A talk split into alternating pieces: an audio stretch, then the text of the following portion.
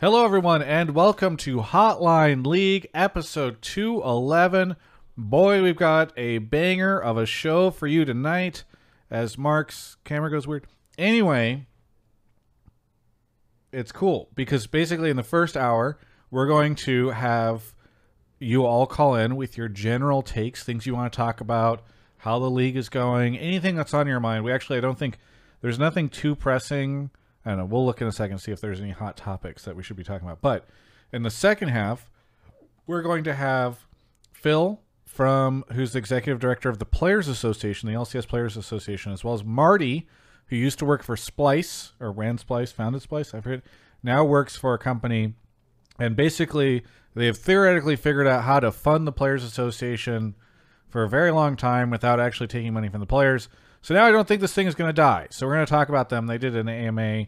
Did- Announcing the LSP with uh, FTX. Partnered yeah, with it's, it's kind of complicated, but listen, stick around because it's going to be, we're going to make sense of it. It's going to be good. And then you guys can call in with your takes about the LCSPA. And it does not have to be about this new partnership. You can be like, hey, uh, Phil, what about all these players that are stuck in contract prison or academy prison and, uh, in the LCS. Like, what are you guys going to do about that? Or any number of different things. Feel free to, to do that. But so for now, we'll be taking calls not about LCSPA, and then we'll do we'll have them join in the second half. Mark, how are you doing? Good. Um, did I need? Um, what did I do? What have I have been watching? I've been watching more Yu-Gi-Oh. I'm through Dungeon Dice Monsters arc, on to season two, and I gotta tell you, this show slaps. Honestly, kind of a good show. It's terrible. It knows it's terrible. I think. It, I think it's kind of good. All right, Was that it? Was that all you got? Uh, I know I watched other things, but I can't remember them. Well, Fin- I'll talk. I finished Pam. and T- Oh, new Survivor! Hey, new Survivor. Duke's your favorite character? God, that's disgusting. Duke All right. Devlin had the worst. You go from you go from Pegasus trying to take over the world and steal souls so he gets strong enough Are to resurrect spoilers? his dead lover to fucking Duke Devlin just trying to prove that Yugi cheated at the game by beating him at the first time he plays a different game. This the fucking drop off in, in writing for that arc is and they're like, oh, what are the stakes? What Yeah, the there's a look. Oh, this is Joey's why we costume. you actively hurt the viewership of our content by just being Mr. Spoilers. Like even Jack is in the chat right now, upset about the spoilers. So is Peter You're Dunn about the from spoilers EG. or Yu-Gi-Oh that came out 20 years ago. Jack, All right, here's my argument. Jack has a child, at least one. I forget if you said a second, but he probably was too old to watch Yu-Gi-Oh when it first came out. But now he's at the point where he could watch it with his family, and so and you've yeah. Oh, it is insanity! verifiable- Insanity of the chat says nice job. I was gonna watch it this week. Now I'm not. It is a fact, a scientifically studied fact that people enjoy things more after being spoiled. Statistically, most people end up enjoying a piece of content more once it's spoiled. You can Google worst. it. Okay, Brandon Sanderson talks about it all the time. I was I trying to paint you you as a family man, Jack. Okay. Uh, Mark, don't talk about how Brandon Sanderson talks about that all the time. He's literally doing a Kickstarter right now that's all predicated on the idea of avoiding he literally spoilers. put the first six chapters of each of the books online. yes, but he th- he says in the Kickstarter, don't even talk about the titles of these things because people might want to avoid spoilers. That's, that's a hype generating Okay, shut up. Anyway, psychological phenomenon. Shout out to Alienware and Grubhub. I saw Marcy from Alienware in the chat earlier. Also, by the way, I'll talk about this later, but uh, t- until March 16th, Travis Five will get you five dollars off your Grubhub order of ten dollars plus, only for the first 2,500 orders. I want to shout that out uh, because we. Uh, it's the first time we've done a promo code with them specifically for us, so I'm hoping there's a ton of you guys that will use that. I, thanks for asking, Mark, was in Florida for almost all of last week. You don't have any follow ups. You don't want to. Did, I, wanna say thought, how I didn't know that? you were just like I know you were engaged. I thought you would take an interest. Okay, so I went to Florida last Well, week. I, I know I know why you were there already. You went to Full Sail University. I went to Full Sail University uh, as part of a sponsor thing. They do something called Hall of Fame. I'm wearing their shirt right now. Um, we're gonna talk. There will be future episodes of Hotline League that will be. I'll be showcasing like a little vlog of some of the stuff that I did there, which will be uh, fun. But I actually had a really good time, and it was like my first thing that I have done in two years that was like um, I don't know something bigger than going to the LCS. Um, and so it was neat to meet a bunch of people and have a good time and learn a lot about the university. That's pretty cool. So I had a good time doing that. And then I watched all. Here's my mini rant. We need to get into the show, but I will say my little mini rant, Mark, on the on the film and video stuff is all these streaming services are cutting. I assume it's budgets. The length of seasons of shows so much that it is actually really annoying and hinders the content. I watched all of the second season of Space Force, which was about as like average as the first season, but I still like it. Um, and it's only seven episodes long. the The episodes themselves are like twenty five minutes long, and so it's like I, I was on a five hour flight back, and half I watched the series and was or the whole season was basically done with it halfway through the flight, and I'm like I just consumed this entire season in like three hours, uh, and I find that incredibly aggravating. Less than five, three hours. I find that incredibly aggravating because there's entire episodes where there's like plot threads that just go nowhere because they I don't know. There's a there's a plot thread that's about budget cuts, which I assume means that the show got budget cuts because normally that's what happens when people talk about budget cuts in a show is they're referencing real life stuff, but it's actually incredibly frustrating that like I, I agree that 24 episodes of a show was too long back in the day whenever like that was what ABC and NBC Heroes were doing. Was perfect. But then it goes down to like then it was 12 episodes and I was like, "Okay, that's pretty good. You can do a lot." And then shows started doing like 10 and then 9 and now like uh Hawkeye was like 6 episodes. Space Force yeah. season 2 is like 7 and I'm just like these are not like it's we're getting into just you're making a movie at this point in time but not without movie budget and it's incredibly frustrating. I feel like that could be part of it. Is that like some of these things are just supposed to be movies that they stretch to to be a show as well so that they can sell you more of it. I don't know how it works. I also saw someone tweet something out, and I was too stupid to really care uh, about how Netflix, like something to do with like the amount of seasons that something gets affects how much they have to spend on it and and what people get paid. And by doing mostly two seasons at full budget on a streaming service versus seasons, I, I didn't really understand it, but it was basically like streaming service bad. Yeah. And I was like, okay, I believe you. Well, I don't know. TSM Marikusu says, "Is the show about still about League? Yes, but we spend the first 15 minutes showcasing how relatable we are, Actually, so that you have a connection to us." We this we're going to take this time to announce that Hotline League's no longer about League.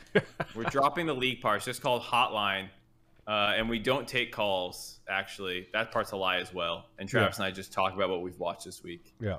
Okay. Uh, so what do we got to talk about? Uh, Champions Queue first split is done. That ended uh, last week. Technically, I think we could have talked about it on last week's episode, but I guess there's a lot I, talk did we not? Week. I don't did, remember where I talked about. Things. I don't think we Maybe really we did. did. Um, and so we've got the full. We could we can talk about that, or the second season is now, or second split has now begun. So either way, I think we can talk about Champions Queue if people want. Uh, viewership in the gutter. Uh, so we can talk about that.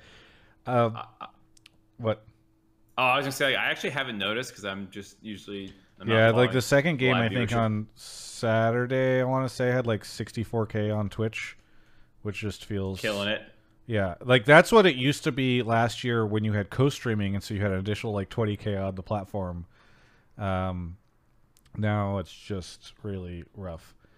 Uh, uh, uh C9 uh, CLG's on a heater. And oh, Golden yeah. Guardians and Immortals are in free fall, and yes. TSM will never win another game for the rest of the LCS. I cursed. Uh, I cursed an arrow by having him predict that they would only lose three more games, and then they went to immediately go 0-4 after he did that interview, which is very funny. um, uh, let's see. Yes, Svenskeren uh, joins C9.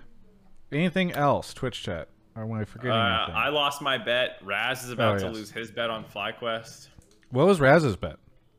He said that they would go 12 and 6 or something or better. So if they lose one more, he loses. Technically, he's, he's still alive right now, but he's fucked. Dude, uh, Jack, you gotta talk to Summit because I did an interview with Summit. I don't think the interview's bad, but I was just like, oh man, so like Summit, they've hyped up you versus Bwipo a ton.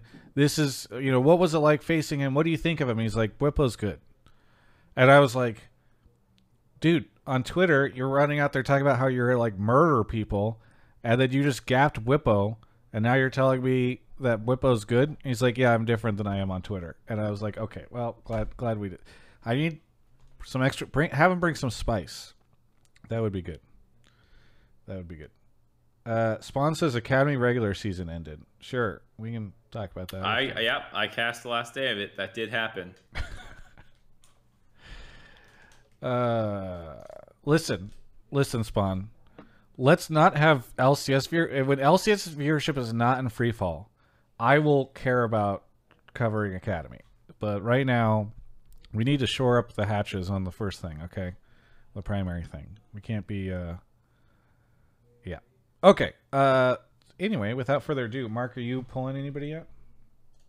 Uh, no, I haven't. Okay. Do I Well, do I do that? You want to say the spiel then? All spiel. Well, this is a good In a couple episodes. Spiel. Yeah. So if you've never seen the show before, this is actually a live call-in show. You get to go ahead and join the Discord that we're in. Uh, Travis and I will be polling callers uh, based off their takes that they submit through this Discord. Go ahead and join the Pleb Calls voice channel when you get in here. And then you're going to go ahead and put your topic in the t- uh, Pleb Topics text channel. Uh, go ahead and write it out. If I like your topic, I will pull you from there to the waiting room where you will hang out uh, until it's your turn to come on, and then we'll do a quick mic check to make sure everything sounds good before pulling you on. Uh, we've had I feel like I have more problems with callers recently. I feel like callers aren't. issues. Yeah, they're not like checking their mics before turn ahead of time, or they're like muting Discord but only listening to the stream, so like 30 seconds behind. You know, just just just be ready to go a little bit. All right, that's all I ask. It's not a big ask. Uh, but yeah, then you'll be on here talking with Travis and I. Yep. Woohoo! Well, well, Mark. Oh, and also if you're a sub, please uh, sync. First off, thank you for being a sub. Please sync your Discord with your Twitch so that you can get access to the subtopics channel, which moves a little slower, and so it kind of increases your chances of being on the show, but it doesn't give you a guaranteed slot if your sh- your idea is shit. Uh, okay. Let me read out some subs while we wait. Thank you to DJ Morali, Kana- Kanamaste, Darth Nomi, Metal Rider, or Raider, Papalier, uh, Real Foxy One, La Crusette, Seismix, Adam XK, Chevol, uh, Sky G, Gift of Sub, Poison, Ari Waddle, Wilson, Sky G, Haru, Horizon Cast for a whole year, Cyber Healer, Smoke Dog, Filth Monk, and PJ Salt. There's more, and I will shout them out, but I don't want to just. let me get a caller so we're going. Yeah. Uh, one of the people I called is is again deafened in Discord. They had a take that I kind of liked, uh, and they have not undeafened in Discord. You can't hear Mark. If you have your headphones muted on Discord. There we go.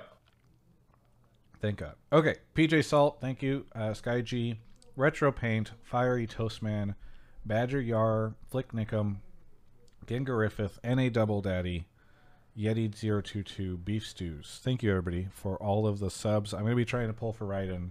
I'm going to be doing some Genshin streaming after the, the show's done because I don't have anything else going on. So, uh, yeah. Oh, Hello. The the mother sauce is here. Great name. Where are you calling from? I'm calling from uh, Ontario, Canada. And we've had you on before, right? Uh, yeah, I was, I was on a couple weeks ago, I think. Un- underneath a different name. Uh, no. I remember. Uh, what do you uh, do? You what do you want to talk about on the show? Uh, yeah, my take is that uh, Biofrost is gonna win the spring MVP. Biofrost is going to win Spring MVP.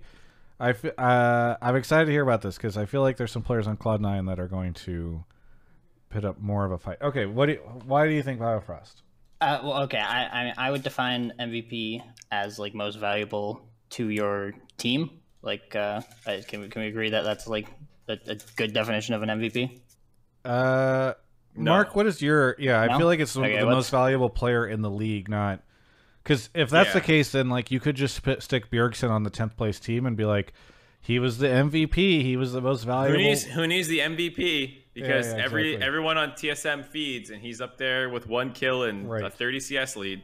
Mother sauce is your is this, Okay, is this well- still your plan? Uh, okay, well, I'll, I'll stick by my. I'll stick by my. What? How about what do you would you would you like it to be? He is going to be the best, the number one support, like all pro support winner.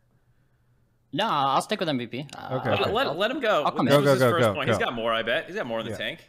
Yeah, yeah, yeah, totally, totally. Um, so yeah, I think he's just that instrumental to um, Dignitas's success as a whole, and uh, I, I think he's there. There's a case that he's like the best support in the league. He's like a I look at Biofrost as like a carry support. He does a lot of his team's damage, and he also dies the least. Him and Neo, uh, pretty much win lane. Uh, I would say 75 80% of the time and uh, i mean i think uh, he had that one three man engage on Tahm Kench i think it was against 100 thieves couple during super week and then they obviously had this past week uh, at uh, that outplay uh, on immortals uh, the 4v2 under tower Mark, Okay. what have you Mm-hmm. thought of of Biofrost? Because I feel like people really soured on him after his first initial run at TSM, and he went to CLG, and then when he joined TSM, I feel like people thought he was the again he rejoined TSM. I think people thought he was the weakest link on that team. So, do you feel like he's gone into hibernation, took a year off, and has now come back and is just beating down people? Uh, pretty much. I actually don't terribly. I disagree with the MVP thing just because I don't think Dignitas is a good enough team. And I mean, I like Bio, but support's a position that you can win an MVP, but your team kind of needs to be winning because you can't just like smurf a lane. And even then, like, how many times is an MVP from a, a on a sixth place team? Probably, probably never. Um, but I think you could maybe make a case for All Pro. You know, it's tough. I think he will get one All Pro. He might not be first team, um, but I do think the potential is there, right? So, uh, who who could you put above him Core? right now? Core is probably your best bet, but Core hasn't played the whole season, and if you want me to be honest, he is really fucking good. um, Core I is feel really like he's good, a little. Yeah, Core is really good. Yeah. I think he is. I like that you had to be honest. You built that up as if you were about to like say something controversial, and then your Well, contra- your take they? was, if you want me to be honest, Core JJ, pretty good player. Uh, My, my, my take with it was going to be Core JJ is a little more volatile than Biofrost. I feel like Hmm. I don't really see Biofrost. I, I would have to think about a time where I watched Biofrost int a kill Since he came back, no you mean. reason. What's yeah that? he, he's got pretty low deaths in, uh, across like the whole league What'd you say, Travis? I said since he came back, you mean? No. Oh, Biofrost, really? I Okay. said. I, feel like uh, whenever he was on TSM, people the second time people were. Well, well, I'm only talking about this, but yeah, I don't know. Wait, Okay, so yeah, since he confused. came You're back throwing me what for I a meant. loop by talking about shit that doesn't matter when we're talking about an award that only applies to this split, Travis. you said you'd have to think about it as if you were stretching out past time. Anyway, continue. I think you're just making shit up. I'm just saying, Core JJ will int more things because he plays more aggressive champions. Like he'll he'll he picked Nautilus three games in a row, um, and Nautilus a bit of feeder champ. Things can go right or wrong. Team Liquid also throws their mid games a lot, and a lot of the times, uh, Core is a part of those throws. Um, he's trying to make a lot of plays happen. What's that? Mother sauce. I'm just. I'm trying so hard to just talk through my, yeah, my no, no, thoughts just say here. it. Say it. I, I don't, keep I getting why he interrupted by people. Continue. Okay, so Core is really fucking good. He makes a lot of plays happen. I think he's a better player than Biofrost, and he makes uh, big decisions for the team. But he also sometimes kills himself trying to make these plays happen, and sometimes they go wrong. And I think Biofrost is a more stable player, but a lower impact player. Um, he also plays a lot more enchanters. He'll spam pick like Lux and things like that. And that allows him to win lane and look good, but then not has as much of a contribution in some team fights. So he has individually won them games, like the binding onto tactical. That you can you can play him tactical, of course. I think Biofrost is really good. I just uh, and I think Core JJ has not been like the most insane player ever, but he is really good. All right. So besides core, is there anybody else? So like here's here's an interesting Winston? number. Biofrost leads the league in damage percent on eh, of supports. Give him the MVP. I mean, that's like a hotline league caller tick. I call in and be like, so I was just looking at Oracle's Elixir, and I looked at one single stat, and so that's why. No, no, I looked at his death share too. All right. I, I mean, like, so here's the thing.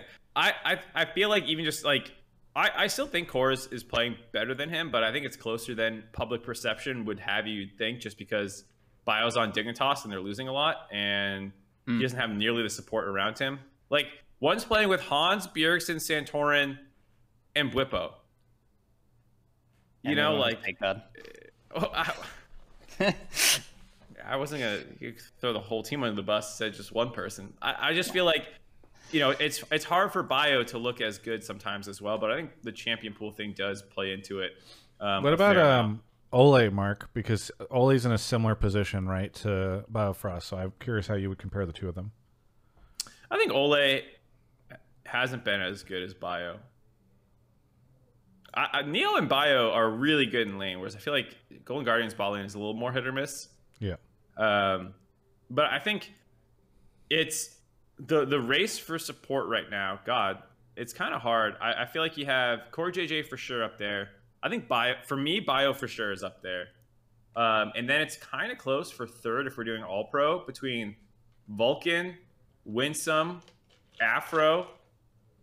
I don't think I can do Olleh. I think there's a lot of good supports right now, but like I honestly think any three of those could get it. It'd be reasonable. Well, Mother's House, thank you so much. Is there anything you you want to shout out before we go on to the next caller?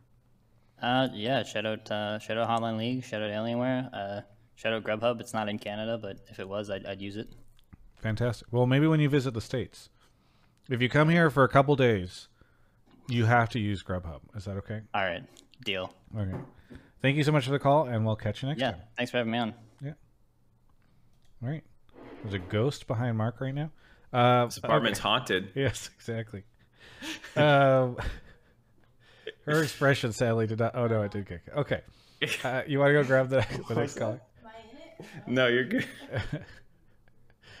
Uh, you want to go grab the next caller? Yeah, yeah, yeah. Okay. Yeti Beef Stews, Fart Master Blaster, I Love You Chat, Maddie C412, and Blue Jay. Thank you all for your subs. All right. Mark is grabbing the next caller. Uh, blah, blah, blah. We're waiting for them to come through. I'm just checking, making sure that uh, our folks are good to join. And Razenkin is here. Or is it? Wait. I feel like I've seen your, I've read your name before. Do you sub frequently? I do, yeah. Uh, do you have a different spelling of it? On It's three. It's three syllables. I know. It's weird. Okay. So it's di- but it is spelled differently on Twitch. Uh, no, it's. Oh. I forget. I'm sorry. Where are you from? Where are you calling from? I'm from New York. New York. What do you want to talk about on the show? So I just wanted to bring up the fact that even with um, Champions Queue, pros still aren't playing enough games, and I'm it's I'm just trying to put the point out that the culture behind the NA pros is still the problem, even when you give them what they want. Even when the L at CSPA gets Champions Queue through with all the things that pros w- wanted, with like a smaller player base, uh, low ping, you can stream it, you know, everything, and it's simple to use with just a Discord bot and even a prize pool, they still don't play enough. Pros don't play enough, and then also the scrim culture in NA doesn't help that fact either. With Razenkin, what is the average schedule like? Like the daily itinerary for an LCS pro on a non-game day? non-game day should be probably one hour prep when you come in. Probably No, no I'm saying five what do you what is it? What do you think it is Oh. right now? uh scheduled probably like Yes. nine hours. I, I guess I'm asking what what do you do you know how they're spending their time? I mean, I'm assuming like around five to six hours on scrims, and then there should be something that Ole, I, mean, I listened to something Ole said today, something they, they call free time after, where you're at your office or your facility or whatever, and you have quote unquote free time that you should be spending, you know, playing solo queue or fodder viewing or things like that, that some pros I feel like don't use effectively. So or when- it's not seen normal from another region's culture. It's it's more lax, less serious. So I, I want to pick your brain a little bit. Is there a team or player that is standing out to you? Because I think a lot of people who just lightly follow Challenger Queue will see JoJo has played like literally hundreds of games of this in solo queue. Like, I think JoJo is on pace to play like two to three thousand games of Champions Queue slash solo queue this split, which is absolutely on pace with uh, major re- like uh, Korean players and things like that. I think there's some other people who are um, on pace with that who are, are pros. Are, is there someone that like what is making you have this take? I guess you're saying this, and I'm hearing what you're saying. I might not agree yet, but like, what is the thing you've seen to to give you this opinion? So, I was a pretty big TSM fan in the past. So when I go and take a look at TSM's numbers in Champions Queue, I can see that JoJo has played more games than almost four of the members combined, and that's only because Shenyi and Takeover are back. Like if Takeover was still their academy mid laner, I believe that JoJo has almost more games played than the entire team. So, Uh, are there okay besides TS? Well, TSM makes sense. Have you looked at C9's numbers lately? not in totality. Uh, I was looking through, but I noticed that, you know, if you have around 60, 70 games played, that seems pretty average for most players, you know? So it's it's less than I feel that like you, you should still get hit a number, a bar where you should be playing a certain number of games, not 13, 8 and 36 when the whole point is to give you a good practice environment. So you complain about solo queue but you don't play in the better queue. here's here's what the reason I asked you originally. What does a pro player's day look like in the LCS?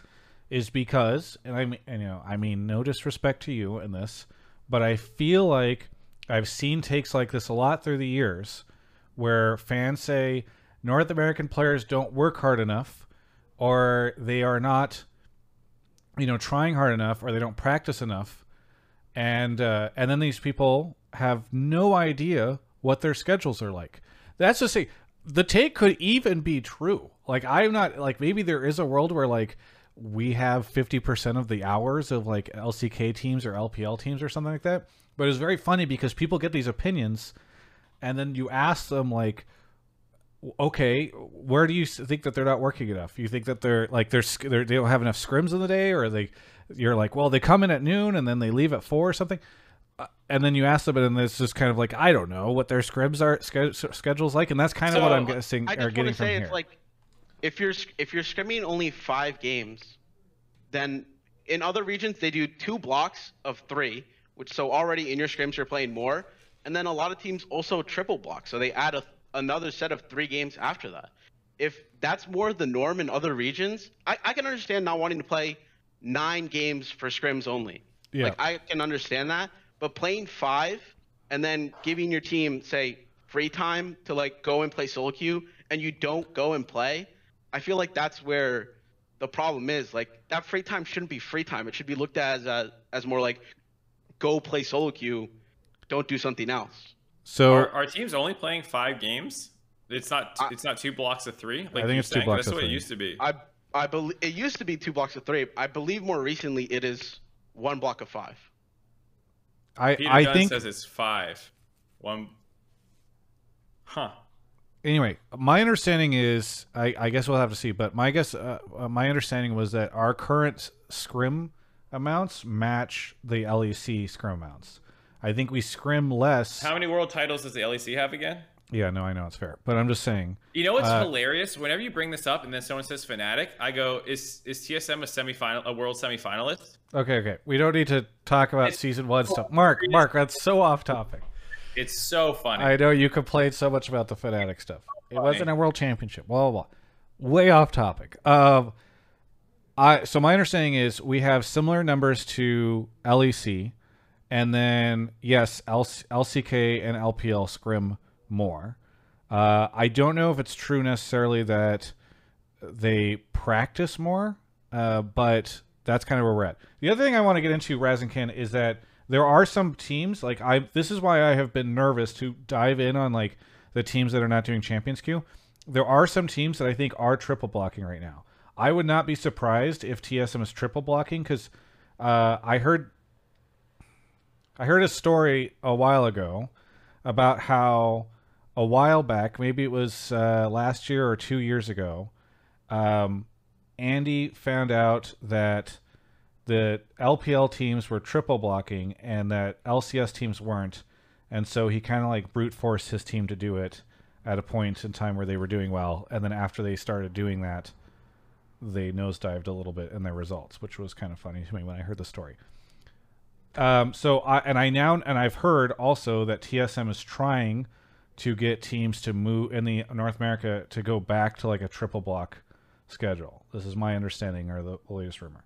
So I would imagine there's a good chance that TSM is triple blocking right now, and that is why I am a little nervous to condemn players who you don't see play Champions Queue in the evening because I don't have enough information to know if they are spending that additional time in other scrims. Now, of course, the question becomes who are they scrimming? I don't know, but I would imagine Well, I- C9 is probably scrimming anyone- their academy team. I doubt anyone good is scrimming them right now, anyways. So like, if you're like, wow, they can't get scrims versus Cloud Nine as a whole, you know, like of course they're probably scrimming more teams around them in the standings or uh, academy teams. Um, the triple blocking thing, I was going to bring that up about teams at the bottom of the standings have a little bit more incentive to triple block because the things that you're probably struggling with are not just individual skill, but like team team coordination and like you just want to get more reps as a team in, uh, which I think can at times make it look like an inverse weird relationship where it's like, oh, this team isn't playing as much solo queue, therefore they're worse, and it's like, well, they're spending that time doing some more team oriented things. Um, so there there is a little bit of, of chicken or the egg about where the numbers are and why they're low for some people. And I think this split has seen some grinders that we don't always see. And I know historically, I've, I've looked at our numbers compared to other major regions' numbers uh, of solo queue games and things like that, and tried to account for you know longer queue times and whatnot, and seeing how much we were doing. Um, and the one bit of sympathy I'll give the caller is the like hours spent workload question that people bring up, you know, and people talk about what's a healthy work life balance and all that stuff. And I, I am a little sympathetic to the idea that's like, well, trying to be the world best at something is hardly ever healthy for work life balance. Uh, that's it's hard to, to want to be the best in the world at something um, and not become a little upset. Like you, you can't not be a little obsessive and achieve that. Uh, and that's that's just something that a lot of a lot of players are in other sports the same way, not just league sports, but a lot of the best players are. You know, Kobe was obsessive. Tom Brady is obsessive. Like these people have big egos, and that drives them to do go above and beyond what is considered normal, healthy human behavior, uh, and that's part of the reason they're at the top. So I do think there is an. It's not a nine to five job, and it shouldn't be expected to be that way. Um, but I also think to this point, just looking at numbers is not necessarily indicative of how hard a team is trying. I think so. I heard Kobe talking about this on his stream earlier today, where he was saying like there are some players that haven't even played Champions Queue at all yet, and uh, he's part of the opinion that there should be like A minimum? more- yeah, at least like there should be public pressure essentially to to do this. And I tweeted, I didn't do it last week because Champions Queue was down, but people can go see. Um, about ten days ago or so, I tweeted a listing of all the the te- the players and how much they had played Champions Queue during that week. And we are working on creating a weekly video that I will be tweeting out that showcases uh, each team, ranks them by their average elo of their five players, and then shows like a basically a chart of each of the teams or each of the players with like how many wins they had, how many games they played, what their elo is, et cetera, et cetera. Um, and I when I did this, there was some pushback. I'll put it in the chat right now for those that want to see. Uh, when I did this, there was some pushback from folks that were like, "Why are you doing this? Where is it?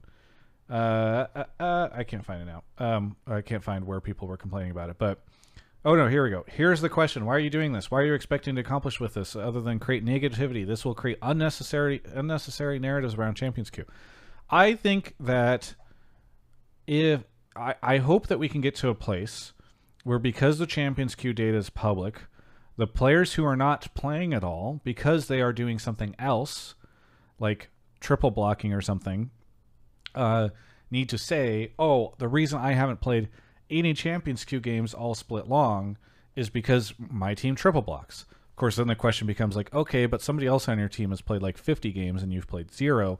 Uh, they presumably they're also triple blocking. I don't know, but like I do, I do want to raise conversation around this and make like the more we talk about Champions Queue. I remember Mark.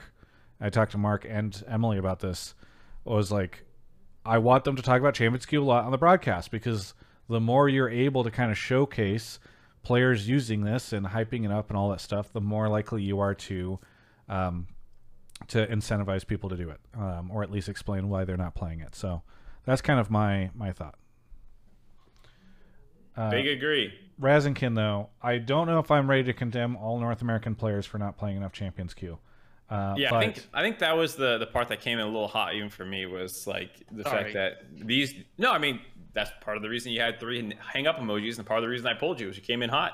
Uh, but yeah, I don't know if I'd, I'd say like when I when I see Jojopyun putting in like some of the most games of like any player ever in North America, I'm like I kind of have a hard time, you know. the the argument against Champions Queue is Cloud9 doesn't play very much, and they're number one in the league right now. Like that is unfortunately the downside of it. The positive side of it is there are a lot of players that were playing Champions Queue a lot when it came out, and I haven't tracked it as much recently. But those teams where you saw a lot of like Golden Guardians for a while was overperforming. Obviously, they had their bad two weeks, but when they were overperforming, there was an interesting correlation uh, between that and and how much Champions Queue they were playing. So Ooh, here's a question I have for Jack since he's in chat.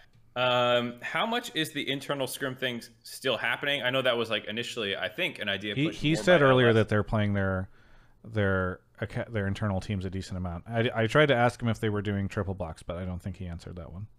Uh, I, I think he was saying that they were some, they were doing some some teams do five plus two, um, and maybe they're doing some of that, which is why they have lowest championship number. It says at least one day a week. I don't know. I was just I was just curious about maybe that's why. I think also the problem is that the uh, the Koreans that they've imported are very fresh. They haven't hit their expiration date yet. They haven't eroded. Um, True. and so eventually, the lack of Champions Queue will catch up to them when their their fingers turn all noodly and they can't press their buttons as good. Yeah, he had said we scrim our internal team a lot, so we don't get to scrim as many other teams as we would like. So I don't know. Maybe that's not it's not uh, triple blocking then. I don't know, but yeah, I'd like to see more, and I'd also like to see players stream it whenever they feel comfortable about it because I think streaming was a huge part of the success in the LCS early on, and um, obviously some players are doing it, but I'd like to see more. Rezinkin, again, thank you for the call. Anything you want to shout out before we take a quick break? Uh, yeah, shout out you guys. I I uh, love watching Hotline League every morning uh, when I go to work, and um, shout out Alienware, shout out Game Fuel, and uh, I just want to say that um, sorry, I think that if you expect to get good results, you should at least match the worth ethic, worth work ethic of someone who is succeeding. Thank you. Very good. Thank you, Razinkin, for the call, and we'll catch you next time. Hard work beats talent when talent doesn't work hard. Train, Uh, train smarter, not harder. Yeah, mar- that's that's what that's what we're known for in the league ecosystem is North America being the smartest region. we're such big brains. Okay, wait, no. Wait, Mark, we're doing a break. Oh, we're doing a break. Yes. You, I said it at the end of the call, but maybe you missed it. Okay.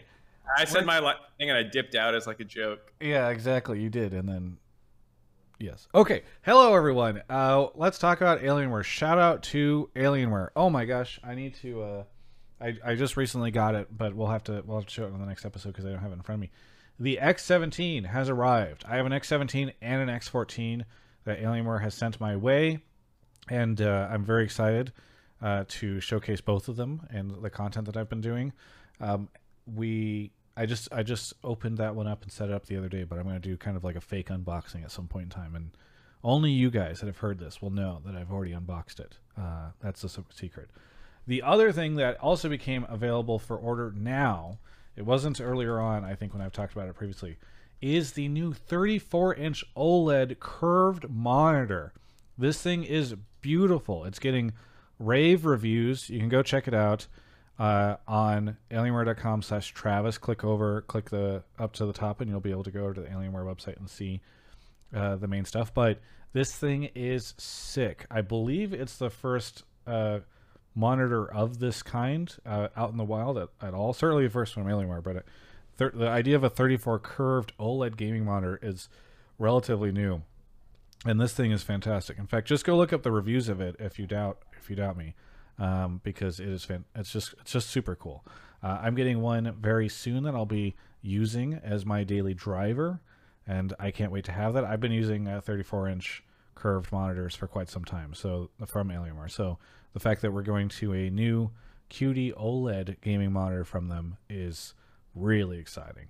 Anyway, go check it out. It's got NVIDIA G-Sync Ultimate available, and it it just looks beautiful. Um, so Thank you to Alienware for sponsoring the show and everything we do. Please click the link in the description below if you want to check out their stuff. It always helps us out when you do that. And uh, we will continue to talk about Alienware on future episodes as they have even more announcements in the future. Uh, Jack wants a monitor from me. Uh, you guys don't have a monitor sponsor right now, Jack? I'm sure uh, you know you know the, the folks over at Alienware, and you don't need me to hook you up. Um, you should you should see what they they can send your way. UCF Xanth Xantha, thank you the prime. Perchy ninety nine, uh, Shadows, uh, Shadow Seraph, Blue Jay, uh, Maddie C, Labiri, Cruelis, Avura, Air Hydras. Actually, quick thing, I caller just showed up here, but Jack, I'm very surprised you guys are not in on the WoW stuff because I know that you were a huge World of Warcraft player, and obviously uh, they've got the big WoW races going on right now, and I saw TL got in. So when is C9 getting into into all that? Because I know you were really big on doing all of that. Well, I guess we'll have to find out. Uh, all right. Rather than sponsor teams, what if whenever there's like a world first race thing going on, you instead just like had like horse racing, and the big orgs just like bet like Jack and Steve and all them and they get to like kick a part of the commit like the the winnings to the, the org that actually wins. So like they kind of get paid.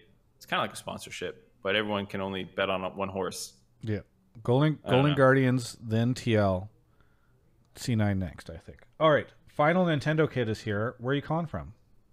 I'm calling from Davis, California. Davis, California. What do you want to talk about on the show? Uh, I believe my take was that EG is not going to make playoffs, and that the best contender to take their spot is CLG. Wow, this is a cold take. Mark, why are you pulling all these these freezing takes? You think it's freezing cold to EG's missing playoffs in favor of CLG? Let's see, where are they right now? Okay, here's here's why it's a hot take because I was on Mark's stream earlier conveniently. You're a little breathy, Final Nintendo. If you can pull the microphone yeah, a little bit further back. Um, you're good. Uh, the I'm glad glad you're you're got that good breathing passage going. Uh, the reason why it's a cold take is because I was on Mark's stream earlier when somebody said something similar to this, and uh, he pulled up the teams that C- CLG has to play fight over the next uh, five weeks, and like I think they have what is almost certainly a zero two this weekend. What who are they playing this weekend? TL? C9 and TL next week. Okay, yeah. So they're fucking that's, doomed. That's tough. Like they just had their 2-0. They need a brace for impact, I guess, on on this weekend. Um, and then after that, they have Immortals, which could happen, TSM, which they'll definitely beat, and uh, EG. So I I think the I, actually in your scenario, Final Nintendo, if it becomes true, I think that that final day of spring is going to be very spicy because EG and C9 play each other on the final day. So, uh, but go ahead, Nintendo. I know we kind of ran off on this. So go ahead and explain your your take uh, a little more. Yeah, I mean, just kind of based on their strength of schedule and their base, uh, their like most recent uh, win loss history, I think it's entirely possible that EG will like slide down the standings even further, I mean, their their first the first round robin was not particularly impressive, um, and they're and even though they've been able to pick up some wins, it's just been like very kind of middling at times until like Danny can just pop off somehow. Um, meanwhile, like CLG, just like in the last week, uh, actually even in their some of their losses have just shown like that they now have a clear way of getting wins. Here's the problem: when you mention strength of schedule, EG has an easier strength of schedule over the next uh, four matches before they face each other. EG faces Dignitas and Hundred Thieves and FlyQuest and But but Travis, here's what you're not forgetting that the Trevor the, the, the caller's main point is is that EG is dog water. Um, and so that, that that's actually a very hard strength of schedule for them. Whereas CLG will probably go one and one next week, and then What? be able to 3-0 the last. Who are they? week. Who are they beating? Mark, are you gonna take another bet? Is this how much hot? Doesn't it you have to just feel like Cloud Nine's due for a come down? I mean, A maybe. little bit. Uh, they actually, beat it's funny you TL. say that. They're the best team in the league. It would They're be a very Cloud Nine thing to do to beat TL then lose to CLG, but I don't. I don't know. They did it. They did before. I yes, many things have happened before, uh, but I, I think that that, that weekend was uh, a little unusual for C- for Cloud Nine for a variety of reasons. Um, okay, I- I- s- oh, go ahead. I was gonna say, so I think the strength of schedule part is a huge problem for this argument. It's just even if uh, they find a way to win for CLG and make it into playoffs, it's most likely uh, a, maybe another team that has a tougher strength of schedule remaining. Um, FlyQuest, for example, has to play TL and C9 still. Then they play Golden Guardians, EG, and Immortals. Like FlyQuest, maybe they they drop games. They're, they're actually looking okay, but they're on a two game loss streak right now.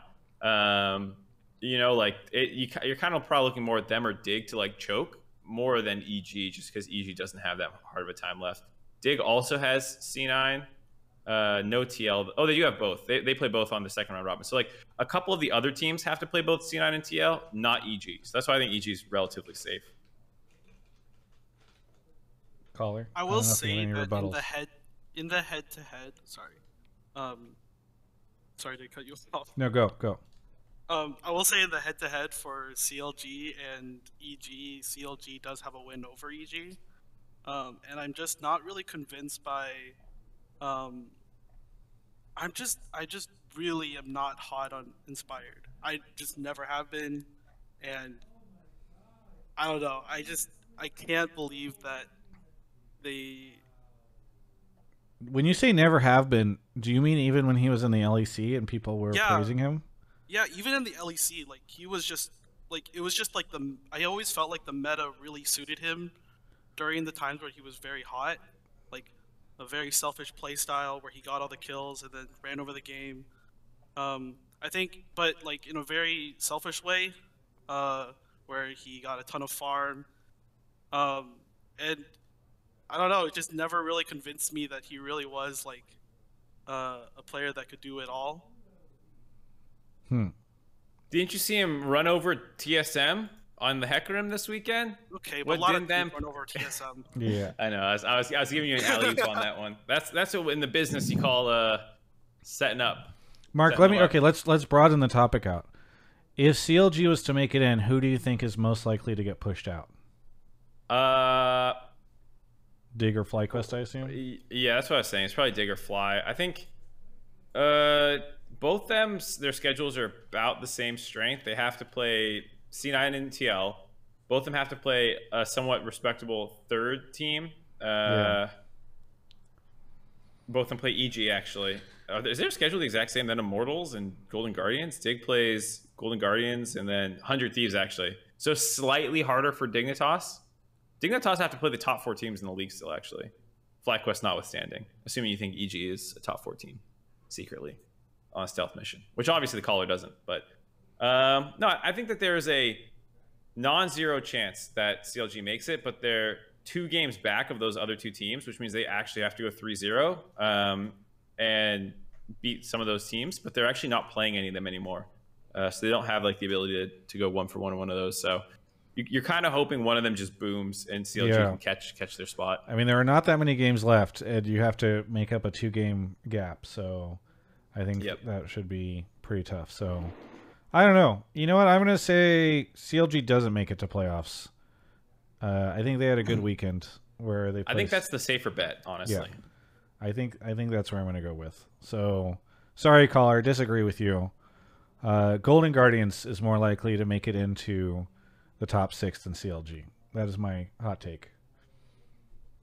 Wow. Nintendo Kid, thank you for the call. Anything you want to shout out? Uh, yeah, shout out to Grubhub. I'm a college student, so really helps out. Uh, and also shout out to the UC Davis Illegal Legends Club. Yeah. Did you hear? Did you? If you're going to order Grubhub, make sure you use our, our code in the next couple days because it expires on on the 16th. But I think it's five. Let me find it. It's Travis five. You'll save some money. That's my secret. key. Yeah. Thanks so much, uh, Nintendo, for the call, and we'll catch you next time. Thank you. Um, we didn't really talk about the play of CLG. recently. We just kind of talked about strength of schedule for that whole call. I will say CLG is looking better when Contractz. The team's biggest problem for the first half was that like someone was always feeding. A lot of it was Contractz. Then there were times where it was Jenkins, Palafox had some, their ball lane had some. But like I think this weekend showed you what it can look like when they're actually not inting. Uh, it was Fly and Golden Guardians, who are like two of the teams that are in that playoff hunt that we're talking about. Uh, and it shows that their bot lane's legit. I think they can make team comps that make sense.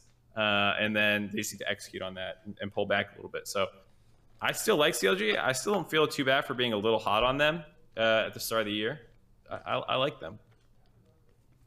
Great.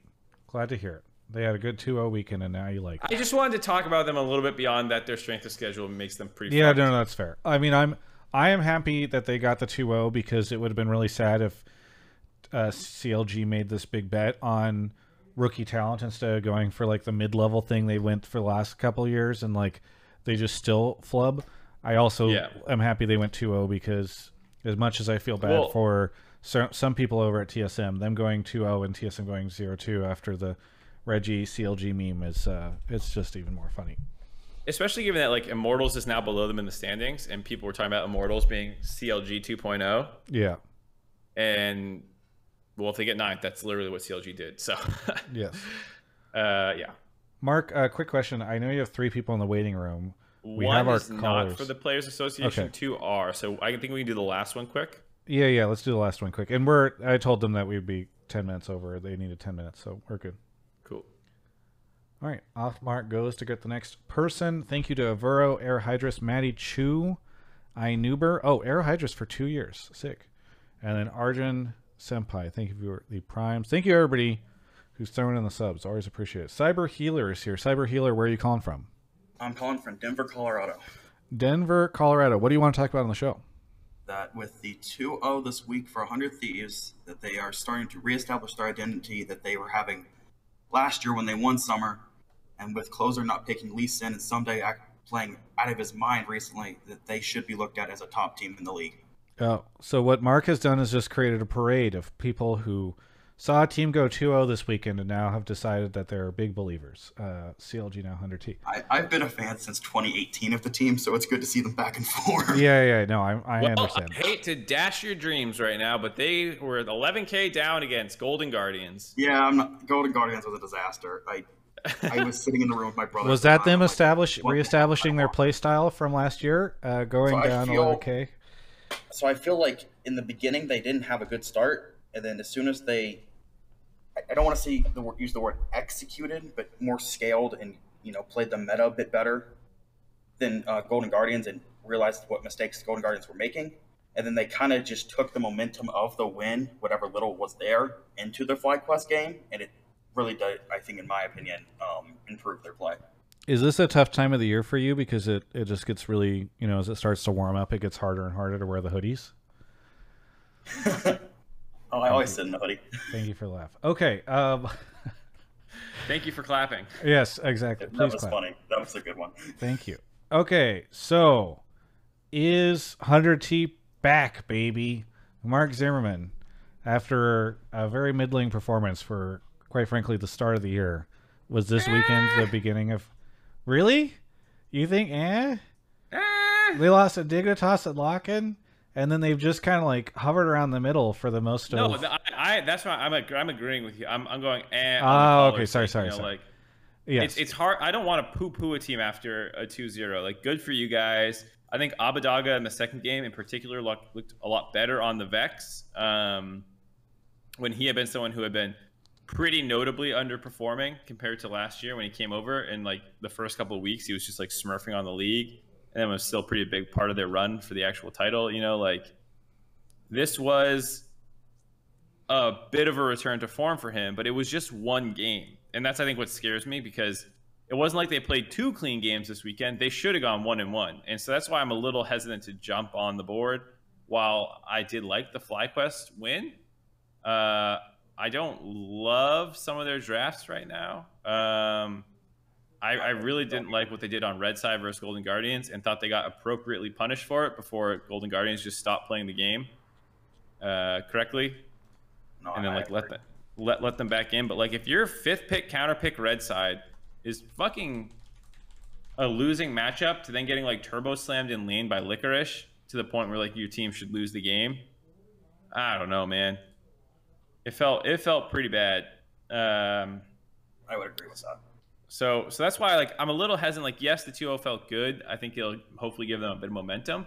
But until I actually see them carry that out week over week, and especially you know next week they play EG Immortals, that's good. Then they have C9. Like I, if they can go four and one to end the split, I feel pretty good about it. I think they need to go basically four and one for me to like agree they got it back. IMT, EG, TSM, C9, Dig. I expected a loss to C9. They should beat everyone else. If they go three and two and they lose to EG, like I'm still like, eh, you know, like what are you, the fourth best team in the league? That's not really championship quality form.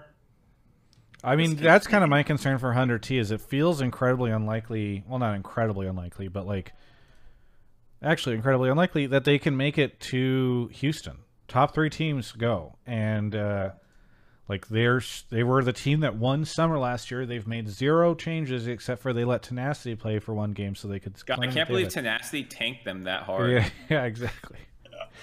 Poor dude. six man roster. Um, and so and and yet they, I I don't know. I mean, I guess I guess they are one game ahead of Dig and FlyQuest right now, so maybe it's not as bad as I feel like it is. But I like it's hard not to just feel like they're in Mark's favorite term, the soup, with Dig, Fly, and EG.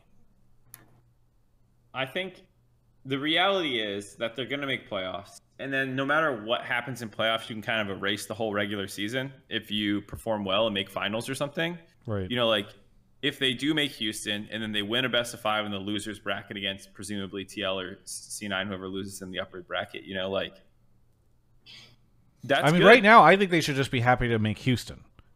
That is my take Yeah. on it. Is like, I like Hundred Thieves fans should just be hoping that they're playing in front of an audience in April because, well, a big audience The- in I mean, the thing that's still working for them is that there's no other candidate that's clearly better than them. Yes. Like as much as we're down on on Hundred Thieves, who is better? And you're like, what? Fly, EG. Yeah, the problem is I think they have less than a 50% chance of making it to Houston right now because I feel like you could give, you know, you could divide up 60% chance between Dig, FlyQuest, and EG.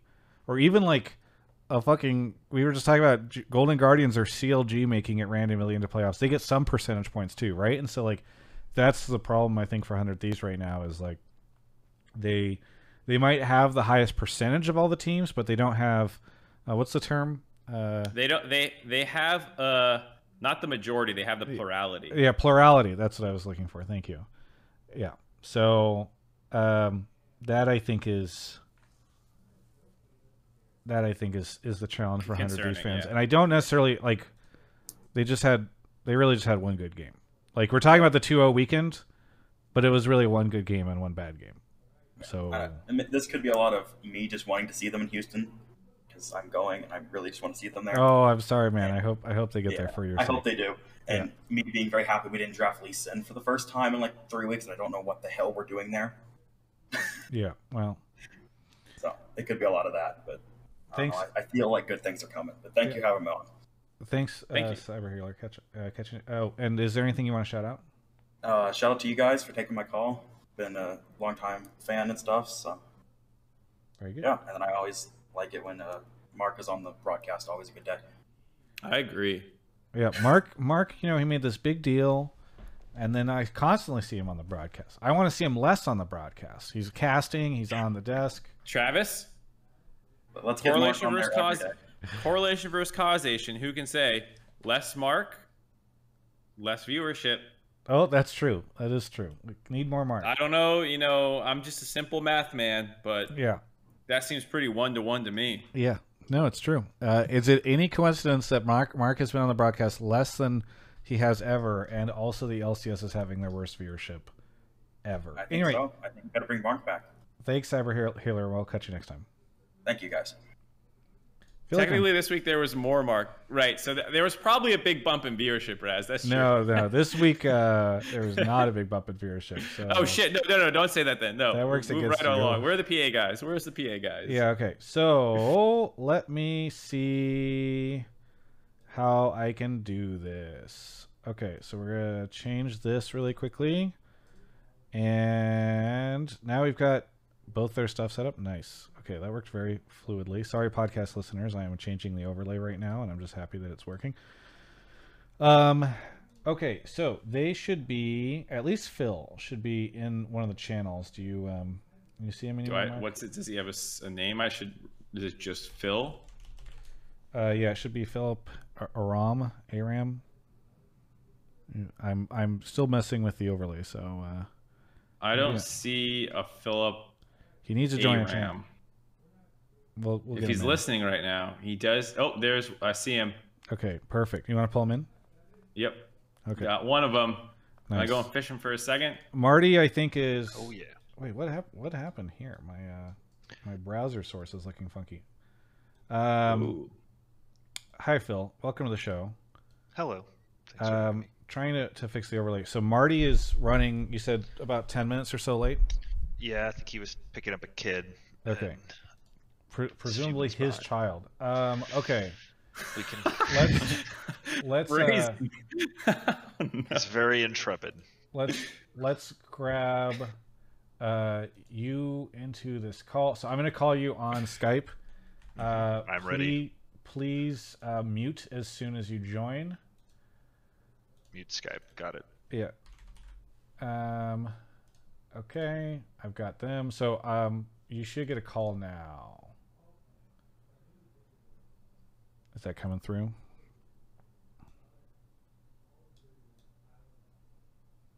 There you are. Hello. Yes. Okay, cool. There I am. And you muted. Thank you. All right. We're on top of it. Uh, okay, we're gonna put you in, and we'll just start without. We'll start without Marty. He can fill things in as as he gets here. But um, welcome Ooh, to the mood show, lighting. Phil. Do you want to explain? Do you want to introduce yourself and what you do? I know I've done an interview with you previously, but folks might have missed it. Yeah, I'm Phil. I'm the executive director of the League of Legends Players Association. I started back in May of last year, so I'm still a little less than a year in. But yeah, my job is to advocate for players and and try and get them the best conditions they can. I launched a big new project just a few days ago, and you were kind enough to bring me on air so that I can uh, stump for what we're doing. Nice. Well, maybe what we should do is wait until Marty gets here to, to talk about the announcement that you guys made. And maybe what we'll do is we'll take a call that's unrelated to the announcement but is related to the Players Association while we wait for Marty to get here. Does that that work for you, Mark? Does that make sense? Yeah, I have I have a call that uh, I think is, is pretty good to to field to start. Okay, sounds do good. it. You want to go grab him? Uh, so welcome to the show, Phil. Uh, for those that don't know, Phil, you ran EG for a while, right? I did. I spent six years at EG before moving on to the Players Association and worked in um, politics and tech startups prior to that. But yeah, I worked at EG for a long time, managed players at first, helped negotiate for some players to become owners of EG, including myself. Then I was an owner. Then I went out on the long search to get us money to keep running and found us a buyer in Peak Six, worked for them for a while, and then decided I wanted to try something new. Nice. Uh, so I'm just establishing that so that people who are like, "Who is this guy?" Mark Mark wanted to call you a suit, um, but I would Yeah, I would was- not describe I'm you as a suit disappointed there's your no collar, shirt, tie combo. yeah, given I your did- esports time. I feel like you're I less did- of a suit. I used to wear a lot of suits in my EG management days when I worked with Charlie Yang. He was a big suit guy. And frankly, in the early days, it was like pretty useful. Like suits were like a hack you could get anywhere because if you were wearing a suit at an esports event, people would like, you could go past security without a badge because they're like, there's no one else here who's doing this, so you must be important. And you just got to do whatever you want. It was good. But you're not advocating anyone try this now because things have changed. Absolutely not. Stay away from our players unless they've asked for you to, to come close. Okay, okay. All right, very good. Well, our first caller is here. Slushy, where are you calling from? Um, Indiana. Indiana. We're in Uh, Indiana. Welcome to the. Oh, Um, Pendleton. Pendleton. Okay, don't know where that is. all right. It's somewhat middle. Slushy, what do you want to talk about on the show? Um, my take is that um, 100 T's um, tenacity experiment has failed, and now he's kind of resting in a contract prison, um, lowering the quality of the league, and also hurting tenacity's um, career. Uh, okay, so Tenacity is stuck in contract prison, and do you? I assume you think the Players Association should do something about this, or I don't know if you had a way to tie this into the Players Association. Otherwise, Mark and I can do it for you. Yeah, we, we will find a way to, to shoehorn this in. That's all right. You guys take it where you want to go, and I'll, I'll swing in wherever you want. Um, I really didn't have any definite way to tie it into the Players Association. No, you Um, do. but- The way that you were going to is by saying that you're worried about how players end up in academy jail or contract prison, and you feel like this is an issue and that it's something that the Players Association should be concerned about.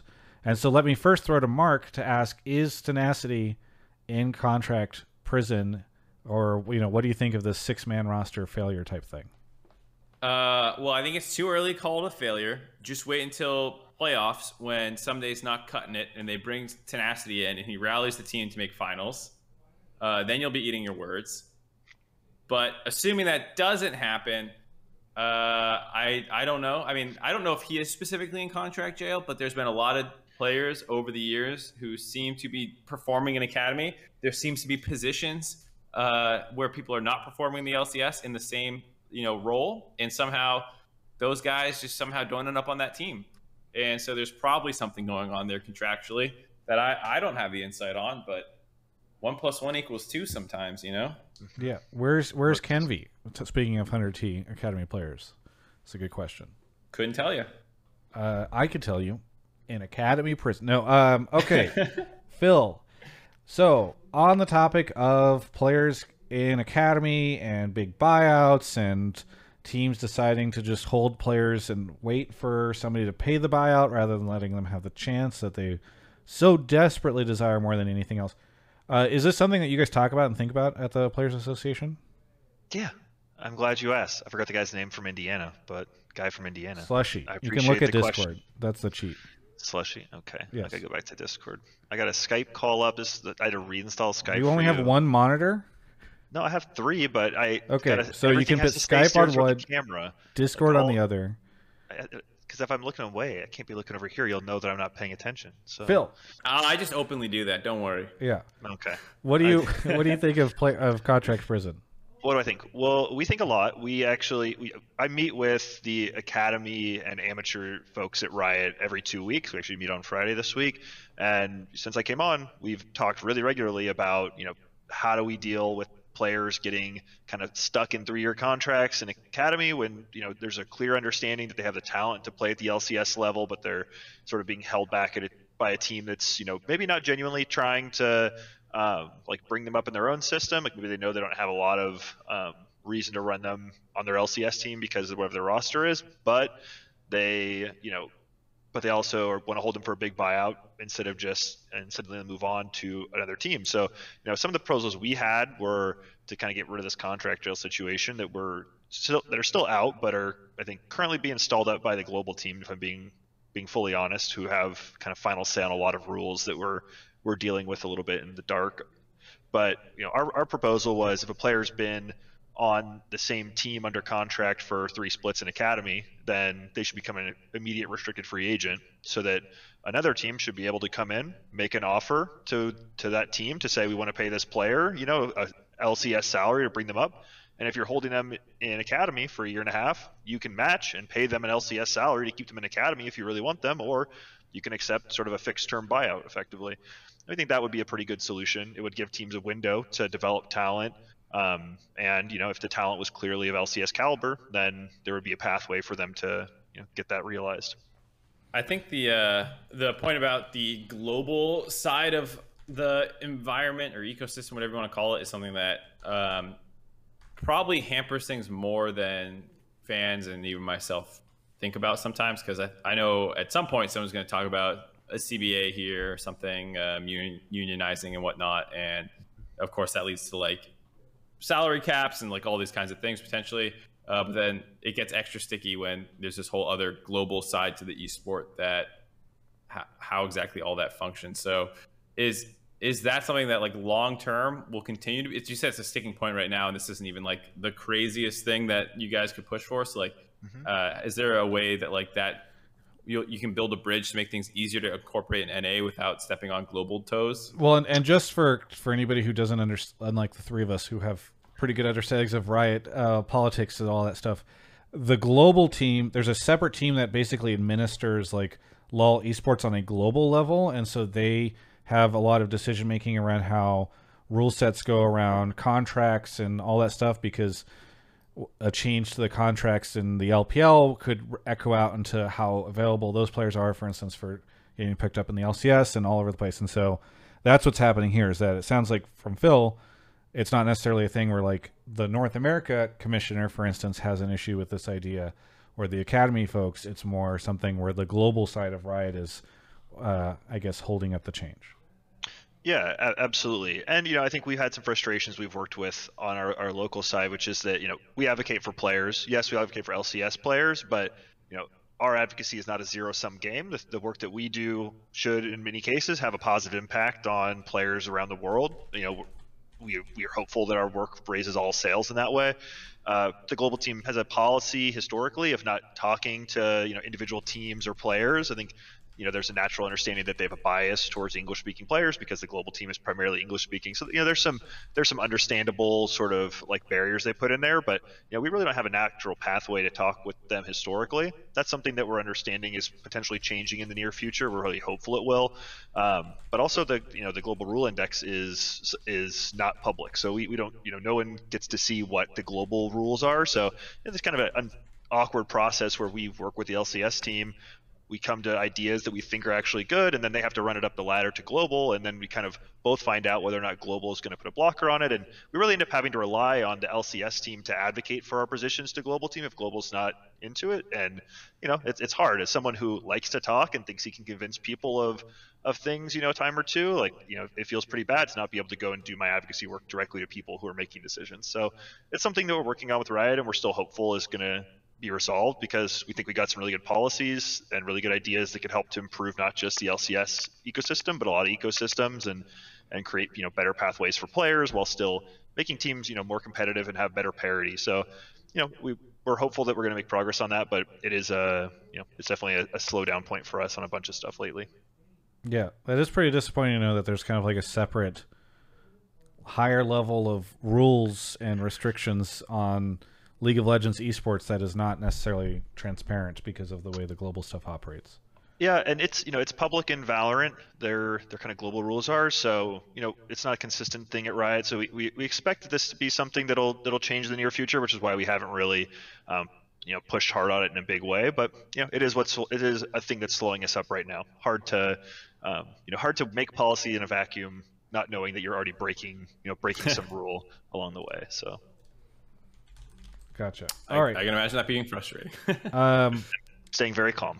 Mark, I don't know. I'm I'm going to work on getting Marty in, so I don't know if you have any other questions on this topic or want to talk to. Uh, we can also potentially pull another caller if you want, because I feel like uh, I don't know, Slushy. Do you feel like that answered your question on the the contract hells, uh, contract prison thing that that Flurry's gonna end up in? Um, yeah, it, someone answered it, but I still think Tenacious is a little bit more unique in the fact that um, he is not in academy. He's not really in LCS. Only played the one Lock In game, and now he's kind of just disappeared in a sense. So he's kind of like not even building a career, not really hurting a career. He's just kind of stagnant. I think on that point, I can ask a follow up question as well. Uh, contracts, some of them when I was playing in structure was that you had some incentive, like you had potentially more money based off amount of games you played in whether that be an academy or LCS, uh, that could like that rate could fluctuate based off the league. Is that something that's still in the contracts right now? And like, is that something that if a player is in tenacity situation where they're they're playing no games on stage, it seems, is that protected somehow that that he's not in one of these contracts where like, oh, I'm getting screwed over because I can't make money now because I I am not playing games anywhere. Yeah, so he definitely couldn't be being paid zero. He's an employee in the state Mm-hmm. of California, so they're required to pay him California federal minimum or But he could be minimum. paying like academy minimum versus Yeah. LCS. Yeah, I mean, it, it's certainly possible, and I, you know, even if I did know the specifics of Tenacity's contract, if you were in the database, I, I would not be able to speak to the specifics of it. But you know, as I'll speak in hypotheticals, so it is possible that a player would have a contract that says that they have one salary in the LCS and one salary in Academy. If a player is not playing in the LCS, I'm sure the team would interpret that as, you know, potentially saying that they are an Academy sub now instead of an LCS sub. I'm not sure if they'd make any public announcements of that otherwise, but you know, presumably he, you know, a player in that situation is most likely making whatever the base of their salary is for whichever, um, whichever LCS or Academy they're considered in right now. Would be my presumption. If not, and you're tenacity and you're listening in, please message me. Papa well, Smithy don't worry, in the Papa chat. Smithy's listening and he messaged. Okay, Papa yeah, Papa Smithy's got Smithy it says. Tenacity is being paid his full LCS salary. Please, no fake news. Thank you, Papa Smithy. There you Appreciate go. it. Yes, unless Papa Smithy is lying, in which case Tenacity should Oh, still reach real out to news. Phil. Yes, exactly. exactly. All right, I'm gonna go on Tenacity's Twitter. What's the last thing he tweeted? um, okay, very good. Either way, uh, no, I think I, I appreciate you ra- raising the topic, Slushy. How many games did Tenacity play? And did he only play in lock-in, if I recall? He played one game in lock-in. Yeah, to the one. Oh God, that's gotta it's gotta be been 59 days. It's got to be game. so rough. Like, w- ah, it, I it's it. I think TSM and um, Cloud Nine and all the drama that went along with that stuff. I think has probably made people not notice that like it is kind of wild. The hundred T announced a six man roster. They played one of the players for one game, and then that's been it. So I don't know. Probably something I should be trying to get an interview with Papa Smithy or somebody about. Uh, maybe the coaching staff. Also, can I give a shout out to Papa Smithy? This guy is in the chat in every interview I'm in. I don't know if he is just on on all the time in all the spaces, but this guy's plugged in. He's worried He actually- about what you're going to say, Phil. Just like this, he was ready to go. It's actually a team of people who manage his Twitch account. that could be Papa. That could be you know. The, It's actually a team of assistant people that GM. manage his Tenacity, brand. is that you? Yeah. Uh, that's that's what they're paying him for. Is he's managing the Papa Smithy account? Okay, Slushy, thank you for the call. Anything you want to shout out before we introduce our new guest? Uh, no, not really. Just um, my girlfriend, and my two kids. Love you. Fantastic. Thank you, Slushy. Catch uh, catch you later. Have a good one. All right, you too. All right, so we have stealth added Marty to the show. Marty, you can unmute on Discord now. Um, That, that was very stealthy, Travis. I like how you resized me there. Like can can you hair. can you mute on Skype as well? Because we're getting you out of two uh, sources right now. Yeah. Oh, now you're muted on both. Uh, there's definitely a way to mute exclusively I- in Skype and not. There in now, Discord. does it work? Yes, No, yes, yes. this guy. Perfect. Okay, fantastic. Uh, okay, yes, we stealthily added you to the show. Um, sorry, I had to cut you off there for a second. Do you That's want? okay. I said I enjoyed how you stealth resized me during the yes, broadcast. yes, yes. Everything. You know, it's a very advanced production here. Um, Marty, you uh, the last time I interviewed you, you were running an esports team called Splyce. Uh, how is that team doing these days? Uh, well, it's called Mad Lions now, and they won a couple championships last year, so I think pretty good actually. Nice, nice. Uh, all right, no. Uh, setting all that stuff aside, do you want to explain what you do uh, in the esports space now? Yeah, so I joined a company called One Team Partners 16 months ago, and uh, One Team was only at the time about nine months old. Um, it was formed by the NFLPA, the MLBPA, and then funded by a private equity company called uh, Redbird. And you might know Redbird because they own the XFL, they own some soccer clubs. They're really deep in the sports space as far as um, funding. And the idea was that uh, players associations do a pretty solid job of monetizing their group rights, but there was more opportunity because their main focus is, of course, to take care of players, right? Player issues, um, take care of players. And so, what if there was a commercialization engine that could focus on maximizing for them so they had plenty of money to both run the PA and to put back in the pockets of players? And I took a job leading the esports efforts over at the company after meeting their um, head of gaming, who's a longtime games industry veteran, and talked about what, we could do in esports. And what drew me in was thinking, I bet we can do the same thing for esports players that they're already doing so, so well for traditional sports athletes. And here we are 16 months later, 15 months after my first talk with Darshan, December of 2020, and uh, we're doing, we're, we're going to start doing just that. That's awesome. Okay. Well, now that we've got the basis on that, Phil, maybe you can help explain to the audience a little bit what it means whenever you guys are talking about player rights and monetizing and sort of how all this stuff works because I think there's a lot of people that are, might be confused about this. The quick glaze over. Yeah. Um, so basically, we at the PA, when I took this job, we had money in the bank from the previous funding from Riot that was a no longer ongoing relationship, but which had caused a lot of people a lot of consternation, saying, how can a PA for players be funded by the developer? This is clearly conflict of interest. You know, who are they really working for? Obvious problems. So when I came on, we basically had an end date. You know, Darshan. Hello. Oh yeah, You're we lost you just for I'm a second. still there. Okay. My, yeah, yeah, my- yeah. I think my the video Skype dropped just- out. My Skype Yeah, just closed. Yeah, it's just Skype being terrible. I don't know why we use Skype Oh anymore. my The god! last people I'm... in America, I'm confident. You know they Hey, invented really this- enjoyed the Phil, looks Phil, your face right you now. know a lot Pandemic. about fucking the running the LCS Players Association. What do you know about NDI? Okay, do you do you have any good NDI feeds for experts? Ah, I Oh love my doing this. Mark makes Mark gets me so annoyed. Okay, you know what? We should just do. We should just use Discord like everyone says, and then we'll just leak conversations like Peter did the very first time he did his fucking show on Discord. I'm back. anyway, Phil, um, go. Right. You were saying. So, when I joined and I talked to Darshan, one of the first things we did before I said yes was, let's find out how long I can do this job before we run out of money.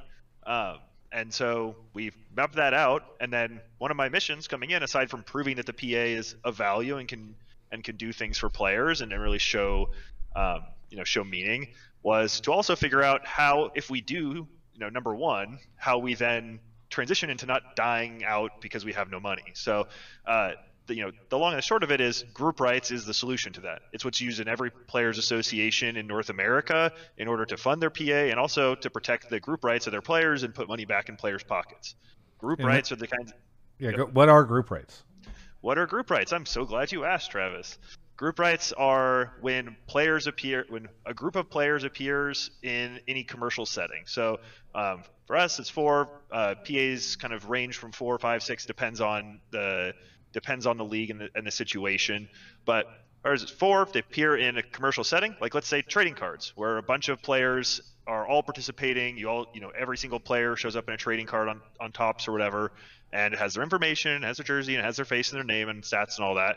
That is a group rights deal. So to get all the players in the NFL to do that trading card deal, they go through the Players Association and their sales partner. In our case, in many cases, one team, and they are the ones who negotiate that. The players then make some money, and they also go do a deal to get the team licenses and the league licenses, so they get money too. So that's what group rights kind of are at their most ba- basic. But the whole foundation of group rights deals were put together in the 60s with baseball. It's how the first real player association turned into a really powerful union in American sports. And the other players associations have followed suit after that using the same group rights model in order to fund themselves and give themselves the capacity to go into collective bargaining and, and be robust unions. What yeah, you? and um, can I oh. jump off of Phil's point? Just I, I want to add a piece Sure. of color. Um, when we talk about the other marks, uh, not to be confused with this marks. That's my bad dad joke for the night. I can't help it. Um, they're like, it, let's take trading cards, right? So Panini uh, has a deal with the NFL right now, and they have a deal with the NFLPA, and they make trading cards. And so they do those two deals so that they can put both the player's name, image, and likeness, or NIL, which is the going term, as well as the marks of the teams, the league, and that kind of stuff. So there are two separate deals that are done here. Traditionally, they're you know they're dual license products. We say um, there are some products that can be done uh, with a single license, and a great example is uh, Sorare out there makes a fantasy game, and they first did a deal with just the soccer players, right? They didn't go get the teams; it was just the soccer players. Now the teams are coming on later after they decided it was a good product and they wanted to join on because it's good revenue. But I, I want to kind of throw the distinction of two licenses, and we're really focused on the player side, but that will provide opportunities to the team and league to also license alongside us. So, uh, I, one of the things that you had mentioned to me, Phil, along on the side, you guys are talking about trading cards, but uh, you, Phil, I think you mentioned like Madden or 2K or these types of games that have to have the players in them. Um, those also kind of go through this method uh, similarly. Yeah, absolutely. So if you ever played Madden, on the front cover of Madden is a little emblem in the bottom that says NFLPA on it, which is a, a, a showing that they have licensed the rights from the PA to use player likeness in the game. So that's a very core part. And there are some ga- some video games in the history where you know there's almost every player joins the group license, from Tom Brady down to the you know minimum salary player. Um, I think one of the only real cases that's um, in recent memory or history when someone didn't join the group license was Barry Bonds. And the only reason I knew this growing up was because I played MLB games and Barry Bonds just showed up as like player number and his name wasn't in there. And it was like, I didn't, you know, it, was, it like broke my world when I was 13. Yeah, I remember. So theoretically, Uh, I was just gonna say, if they wanted to make a game that was like Captain Flowers LCS 2023, uh, you guys like uh, they would approach this group would approach you guys and say, "Hey, we want to do a, a licensing deal for all the players in the LCS." And then they would also need to go do a licensing deal with all the teams to get the rights for all the teams. And so there's a world here where if they wanted to also have all these players playing on like Dignitas and CLG, etc. And so there's a world here where there's like revenue generating opportunities both for the players and for the teams. Mm-hmm. Yeah, that that and, and I, I want to mention that like part of our due diligence in coming to the point where we we did this deal was is there a market right? Because i believe there was a market but uh, we had to go out and talk to our partners. And we talked to partners in numerous different categories to understand not lcspa but in general esports and what the opportunity was. And what we heard was a resounding yes. The challenge was they're not going to go collect these rights right? And the comparison is uh, college sports right now, right? Like college NIL is now being able to be monetized, but no one's going to go out and get all the football players or all the NBA players, et cetera. Instead, when we say, hey, we, we, we announced a deal we did, for example, uh, with uh, Panini for um, for trading cards in college, and that said, we'll go get the players for you, and then you have to do deal with one party, with just one team, and that's a it's a big deal for them. Like these trading card companies or video game companies or whatever, they just want to do a single deal with players, a single deal with a league if there is one, and go make a product. They're not going to go collect a thousand players, a hundred players, whatever the number is. So one of the follow-ups I have for this is obviously the Hask gets licensed to then use the player's name, image, license, uh, likeness. Excuse me. Uh, for right now in League, there are third-party things that do that, but obviously don't have a deal with you guys. I assume yet. Things like Sleeper had a fantasy app, um, and I assume there's there's probably a bunch of things that I'm not aware of. Is it the kind of thing where if they don't work with the Players Association, then you tell them, hey, you can't make this, otherwise there's like legal repercussions. You go sue get- their ass. sue their ass, uh, or like how does it work to to get like if if you're like some nobody with a website and you just want to make a fun game, like you're not going to go after them, but if there's like oh, sleepers owned by this company, like how how does all this work with like the current league ecosystem now that this this is in place? Yeah, um, and what's interesting, Mark, is that we obviously deal with the same thing with uh, all of our other PAs. So I, maybe I should mention who we represent. So we represent, I mentioned we're owned by the MLBPA and the NFLPA, but we also represent the WNBPA, the MLSPA, the U.S. Women's National Soccer Team PA, and the U.S. Rugby PA. So we have a, a very difference in sizes, as you can imagine, right? The size of mm-hmm. the WNBPA is different drastically from the NFLPA. And the ultimate goal is always to do what's best for the players. And so there'll be times where we're making a decision with the PA, right? Like I say we, one team isn't really making a decision in that circumstance. One team and the PA is working together to decide what's the best move for the players long term. And there's no like clear line that we always do this. Um, our managing director, who was president of the NFL Players, Inc., or sorry, MLB Players Inc., which is the you know commercial arm of uh, the MLBPA, and is general counsel there for many many years, talks about how there's there's lots of nuance here, right? So there, like even with the MLBPA, which is what like 60 years old, I think you said, Phil, is the age. There's still nuance all the time in when they're choosing to chase certain things or you know um, allow certain licenses, et cetera. And I think that we can't ever say always this, always that, but I'll say it as, as, as close to as whatever's in the best interest of the players. We're okay. very litigious minded, Marty. I don't know if we talked about this, but sue everyone. every every single motherfucker that, that uses I'll, let, I'll let Tim know. Tim, Tim Sevenhuysen is sweating. yeah, yeah. Oracle's Elixir. Yes. He's about to blow up my DMs immediately. Yeah, uh, that's great. In jest, folks, in jest. Marty was oh. very right. Okay. Uh, well, the, there is before we get into calls. I there was one thing I wanted to talk to you guys about, which um, which was something I noticed this afternoon. So, Mart, I will direct this question to you, Marty, and, and I guess Phil chime in as well. But very funny. There's a an interesting situation here where a member of the Players Association Board of Directors is also a member of, or also works full time at one team.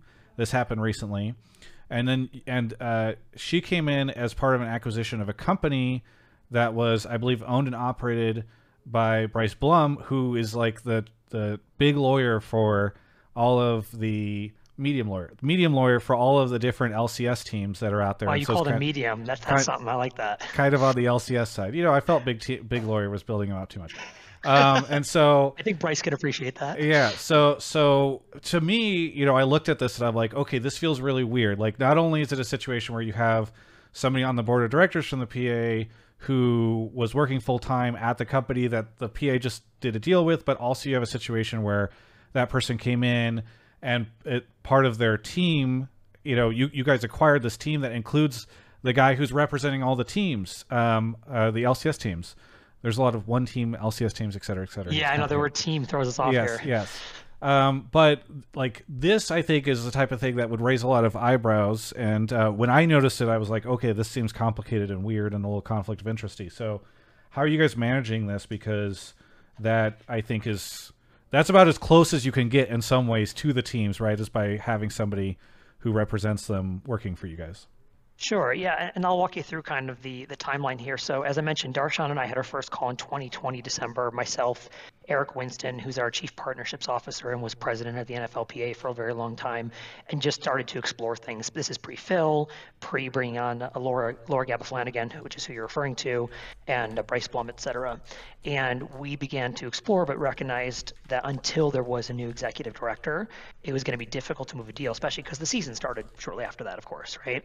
And in the meantime, we kept in touch. We actually offered to, you know, help in the search for an executive director because we have a lot of experience there. And um, in the meantime, I did end up leading the acquisition of Theorycraft mainly because we needed marketing for games, creative services, so non esports related. So both Lauren and Nathan, who are two of the partners, now work full time in our company, and they work on marketing for all of our games we make. So Madden and uh, with Konami, we make eFootball, et cetera, et cetera. And so they're working in a separate part of the company. Um, once we did start in earnest to work on this deal, so Phil and I, we had to entirely recuse Lauren from the from everything. She wasn't involved in any calls, any negotiations, and that uh, I won't speak for Phil, but I say I happen to know this. She wasn't even on any of the board calls because she had to be fully recused on both sides. So right. we, you know, we took a, a wall that was very, very firm there. As far as Bryce goes, I should mention Bryce does not work full time for us. He's actually in a, in a consulting arrangement uh, because he, of course, has his full time legal capacity. So both Lauren and Nathan came in full time, but Bryce is there for when I need to tap him, right? Hey, I have an idea, Bryce. I want to run this by you. And we, we spent some time on the phone. Uh, but Bryce literally had no idea this deal existed until very recently, long after we'd gotten deep, deep, deep down the consummation um, for very obvious reasons. And I informed Bryce when I said, look, I know this is going to affect you because people are going to go, well, that's weird weird, Bryce. Um, maybe even your clients are going to say, well, that's weird, Bryce. But this isn't the first time in his career he's had to deal with being on two sides of the table as a consultant and as a lawyer. And so, you know, he um, was, has been never been any part of it at any point. Of course, you could say, Marty, of course you can say that. We still think you're full of shit. Well, I can only tell you what I know is true, and you can choose to believe me or not. Um, but I can tell you that the company I work for, uh, it, I mean, it's owned by players, right? And that's a big part of what drew me to the company. And so it's always focused on best interest of players, period. Yes. Okay, cool. Uh, glad glad we were able to address that and, and and learn about that. I know some people on Twitch out their eyes have been glazing over. Folks, this is what it looks like whenever we have to like do our due diligence and checking it on stuff. People are like, "But what? What? How does this is?" Uh, you Travis, guys want you guys want people to ask tough questions. Boring and- due diligence questions. there- Nobody wants there's- to hear them. There's a limit to the, the due diligence I think you need to do. I think that's that's one that maybe I, you went this is deep uh this is within go get a that even if people don't understand it. We'll grab a caller. Mark is off to grab him. Uh, shout out to some subs. Thank you to S- Epsilon, uh, Prometheus, Hey It's Hot Shot, uh, All the Dog, Jimmy Columbine, Maury Wakes, CJ Foxy, Arjun Senpai, and Rico Suave is here. Rico Suave, where are you calling from? I'm calling from North Shell, Westchester. From Western. Did you move? Yeah, moved, got married, got a wife now. Congratulations. Let's go. Congratulations. All right, that's awesome. Thank you. so Um, you should bring Hotline Love back. Yes, yes, that we made that happen on uh, that ill-advised show. The one thing, good thing to come out of it. Anyway, let's um let's talk about this. So, uh, what are you what are you calling in for, Rico? I'm calling in to talk about when um, the PA does unionize, what will they do to handle player contracts, and will they put a salary cap on teams? Um, I'm not sure if you guys uh, have looked into the history of uh, some players being screwed over. One of them being Phoenix. Uh, literally was giving like two, three days before the end of uh, uh, free agency to find a team and didn't have enough time. And you also had certain um, teams, I mean, certain players put in like quote unquote contract hell where they couldn't get out of a team because of a buyout deal. Yeah, thank you for the question, Rico Suave. I like your name. Um, congratulations on the marriage and the move. I think one thing to really important to point out, we talked about the group rights deal. The group rights deal is a first and really pivotal step towards being able to to unionize. We are not a union, right? We are player. We are a tr- nonprofit trade association as it stands today. It's you know it costs a lot of money to unionize, especially in sports. You have to have a lot of lawyers and a lot of people to work through very complex bargaining situations and and you're basically redesigning the league in many ways because you're agreeing on all the terms of how the players will interact in the league, and that includes things like buyouts, contract jails, how free agency works, when players can be dropped, when they can be added. So, you know, it's we, we've taken the first big step, having an independent association that's able to be advocate for players and also be able to do the lifting if if unionization, unionization comes. We may have some questions later on about th- some of the legal complications there. I had a call with Riot today where we were some very frank conversations on both sides where we both basically said neither of us really know how to do this and we're going to keep trying to figure out what it looks like. So um, there's a lot of stuff that there's a lot of there there before we get there. But yeah, if we get to unionization, the you know the things that we can do are you know uh, it's everything under the sun that you see in traditional sports whether it be you know raising minimum salaries ensuring guaranteed contracts like are in the nba instituting a draft could be on the table. And of course you know we, we believe team you know we, we believe team owners would certainly be looking for something like a salary cap potentially. It's not something that we would im- impose on them most likely. You know, our, our goal is to ensure our players are fairly compensated, and we think that the fair market value of a player is what decides that, and not an artificial cap on what they're what they're earning. But that would certainly be something that would be you know something that owners would likely like to put on the table. So uh, until we get there, though, we don't know anything for sure. But yeah, a whole lot of things that could be could be tackled, and a lot of good that can be for players. Yeah, it's Rico. I'm I'm curious why, like it. You mentioned like would they institute a, a salary cap? That's not something that the LCS Players Association would want, right? Or the LCS Players Union in this situation, because that just takes players or money out of the pockets of the players. It's something the owners would want as a means of you know negotiating with the the teams. Like, okay, we'll allow this, but we don't want to have to pay you more than X per team or something. Yeah, but if you do decide to put a salary cap, then teams will have to strategically try to, you know, mix and shuffle. Um, I want these play certain players. We'll give them this amount, and then kind of fill in and kind of give lower tier teams a better chance to compete with um, the high higher teams. Well, this is so. This kind of allows me to, to bounce off of this, uh, Phil. I have long stood the the stance that it is not in the. I am not a union buster. However, it, this is the Sounded different on Twitter earlier. Yes, yes, I know as a joke. Uh, this is the rare exception where I feel like it is almost not in the the. It, it is not worth it, especially for the players on the high end, to try to unionize because once they unionize, then there can be collective bargaining, and the the teams do not want to be paying the salaries that they are paying right now. And so what you would almost certainly see is player salaries getting slashed a ton because in most players unions and most collective bargains to my limited understanding of it, they're getting a percentage of the revenue of the league. And right now I think there's a good chance that a lot of these players are making uh like that the players right now the total player income represents larger than like 50% of the income of the league just in terms of how much people are being paid. So um i i'm curious what you you think of all this as we're talking about salary caps and unionization Yeah, you know, I, I think there was probably a time when I subscribed to sort of that conventional wisdom. I think it's, uh, I think it sells short the the economics of League of League of Legends and of esports. You know, we're not in the same boat as a traditional sport that's been around for 20 or 30 years and has a fully established like economic model we are dealing with a lot of companies that are in startup mode still serving you know as a bridge between sports and tech companies who have active business models that involve you know strategically spending more money than they make in order to position themselves to be the yankees or the red sox or the cowboys of or the lakers of the future esports that exists you know in, in 10 or 20 years. That's that's an active business model from a lot of teams and that you know that has what is that is what has dictated the market in the industry. Now, people talk about sustainability. There's still a lot of work to be done on increasing the revenue side of the business, but you know, frankly speaking, I don't think that a one-to-one mapping of of the sports revenue model splitting system is is one that makes sense here. You, you also have a developer who you know gets a, a percentage of of revenues as well off of off of deals that come in. So there's a, a few things that kind of have to come to the table, but you know, there are gains to be made for for players and unionizing, no doubt. I mean, we hear constantly on the subreddit and myself with our players about situations like contract jails, situations like players signing a three-year deal but only having a two-week term without cause notice. So the team owns you and can send you anywhere they want for three years, but they can send you to the doormat on two weeks' notice and not owe anything after. Like those are, you know, really inequitable terms and and and you know wildly, um, I think you know almost unconscionable deal terms for um, you know for sports. So you know we think that those are things where players can gain a lot.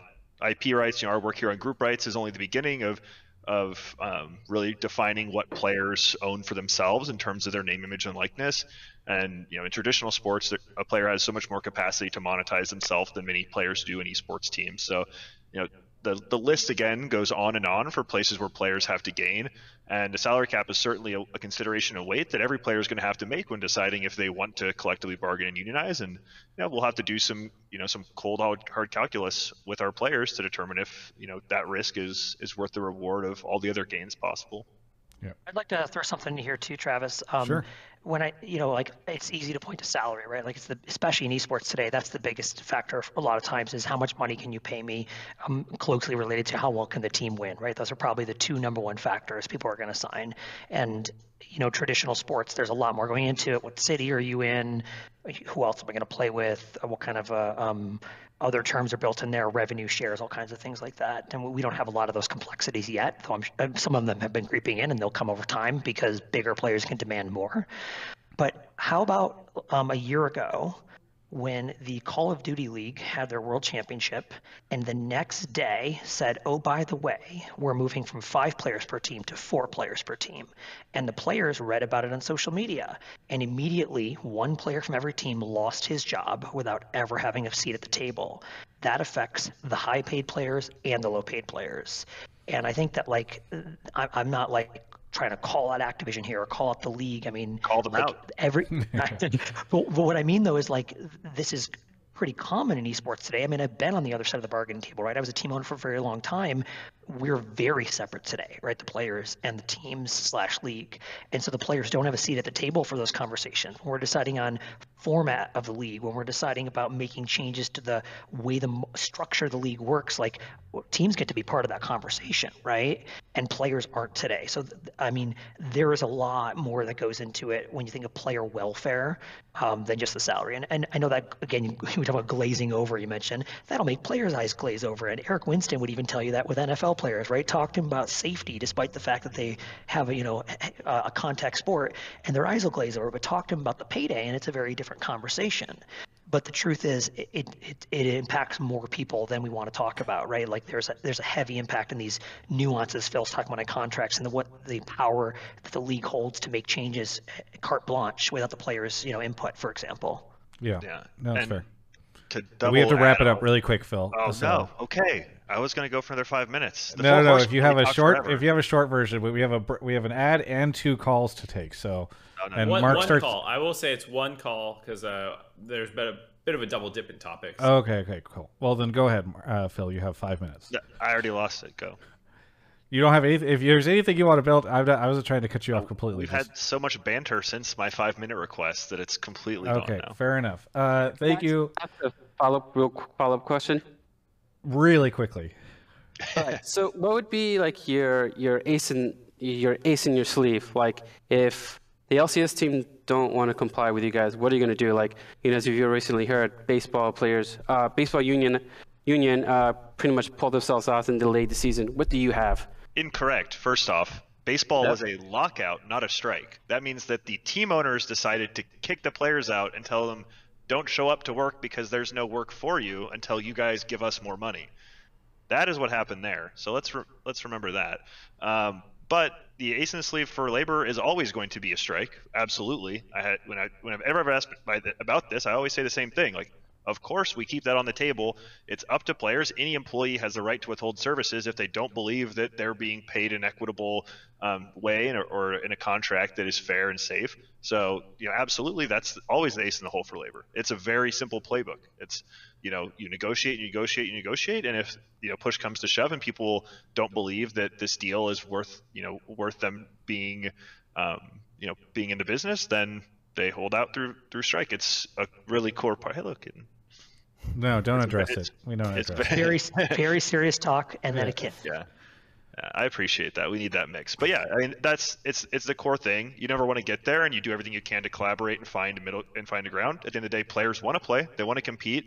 Everybody wants the league to happen because that's how everybody is going to, you know, make money and, and keep their livelihoods. But you also have to be principled and understand that sometimes you have to take a stand for what's most important. Yeah. Hey, uh, Rico, thanks so much for the call. Anything that you want to shout out before we say goodbye? Shout out to my wife, Grubhub, Alienware, Game Fuel, and FlyQuest for being a humble org. Have a good night, guys. Thanks so much for the call. Nice speaking to you. Did he get paid for that? No, you, Phil, you must not watch Hotline League. So my callers, uh, or our callers, are really great, like about shouting out the sponsors for the show on the way out, and it is part of the reason why But did you Hotline League him? is the uh, the cash cow. No, you think you're looking at Marty as if he's the guy that's going to be able to bring you all the commercial value, but Bring, bring Rico Suave back in. We're unionizing you, Rico Suave, right now Unionizing the viewers? show. Oh, the, he's here. the the viewers are going to unionize. No, well, I want you're- to know there's Rico, a ton of value. there's a ton of viewers that never get selected that would happily take these call jobs, Phil, Yeah, and call it every Phil, week. You you will Uh, we will lock him out so fast you won't believe. Yeah, We're yeah, gonna yeah. strike, not lock him out. But No, we're gonna do locking out- together, Rico. You can't strike Oh. on us. We're locking your call your your callers Yeah, out. yeah, Okay. yeah, yeah. Pay. Rico, Yes. Rico We're gonna put everything behind a Hey, dono wall. We're Yes. dono walling our viewers from now on. If you want to get on a hotline league, you better be a goddamn sub. The Both of our callers, the callers get they don't they don't have to pay to be on the show. They just Yeah, get so you're saying you're using unpaid volunteers? Are, are they interns? Uh, they are. I think that a lot of them get college credit. Okay, Mark. Uh, Mark, where do our callers go? We had I two don't of the. I, wait- I kicked one out and one just left. we have two of the That's waiting room. because he wants to be paid. Yeah, we The have people two in have the. risen up. Oh, I they're can- I striking right now. Actually, on us. Put him back in the waiting room. We'll see what happens. Go go check. Yeah, go go investigate. Are Uh, you gonna your, your read now? Oh yes, let's do that. Actually, good point. Uh, let's talk about Grubhub as we're talking about sponsors. So one of the cool things uh, that we're doing in this ad break is announcing that for the first time ever, Hotline League has its own custom code available from March 14th uh, to March 16th, and it's available only the first 2,500 orders. I think it would be sick. you know, I know, I know, you know, it's a lot to ask, but if we can actually just use out all of those codes and they run out. So it's uh, it's you use code Travis five. I will put it in the description. Actually, I will message right now to make sure my podcast person does. Um, and when you do that, you save five dollars on your order of ten dollars or more. So this is actually a pretty big deal because normally we have to uh, scrounge off of the LCS promo codes and promote those, but we've received our own. So please don't let this go to waste. Go order something from Grubhub. Uh, again, it's the, the the minimum is very low. It's for these types of things. It's ten dollars, and you receive five dollars off. So if you do that between March 14th and March 16th, that would be super super swell because if like five people do it, then they're never going to give me another one of these, and then um, you know no one will ever sponsor me again. So. Uh, the stakes are high here, people. Travis5 as the promo code. Please go do that. We love Grubhub. Uh, check out the Grubhub guarantee while you're ordering, and yeah, use my link in the description, and I'll also do. Ex- oh, uh, Natural Ninja, my mod already did in the chat. You can use that link to order. But again, Travis five first twenty five hundred, uh, March fourteenth to March sixteenth. All right, Mark, you want to go see what's happening? Uh, what's happening is the current caller was on their phone, and now they're having issues. I cannot encourage people enough. If you're on your phone, we can try and make it work. But if you have the option to be on your computer, for the love of God, please get on your computer. do we need to ask somebody to? Do we need more takes, like one or two more takes? No, no, we definitely don't need two more. The person is should be swapping on the computer soon. Okay. I, I might start their topic for them, and they can join in if they have any follow Well, let, let me ask really quickly um, to to Marty. Uh, what what types of expectations or hopes do you have for this? Because I don't like. I guess how big is the potential monetization opportunity for the league? Because clearly you already have teams that are selling sponsors, their own sponsors. Then you have Riot that is selling league partners. Then you have agents that every now and then, you know, every six months or something, maybe bring a small deal to a player. And so you already have so much commercial activity in the space that's happening. Like, is is there much left, I guess, for one team to, to pick up whenever you guys are going out to sell stuff?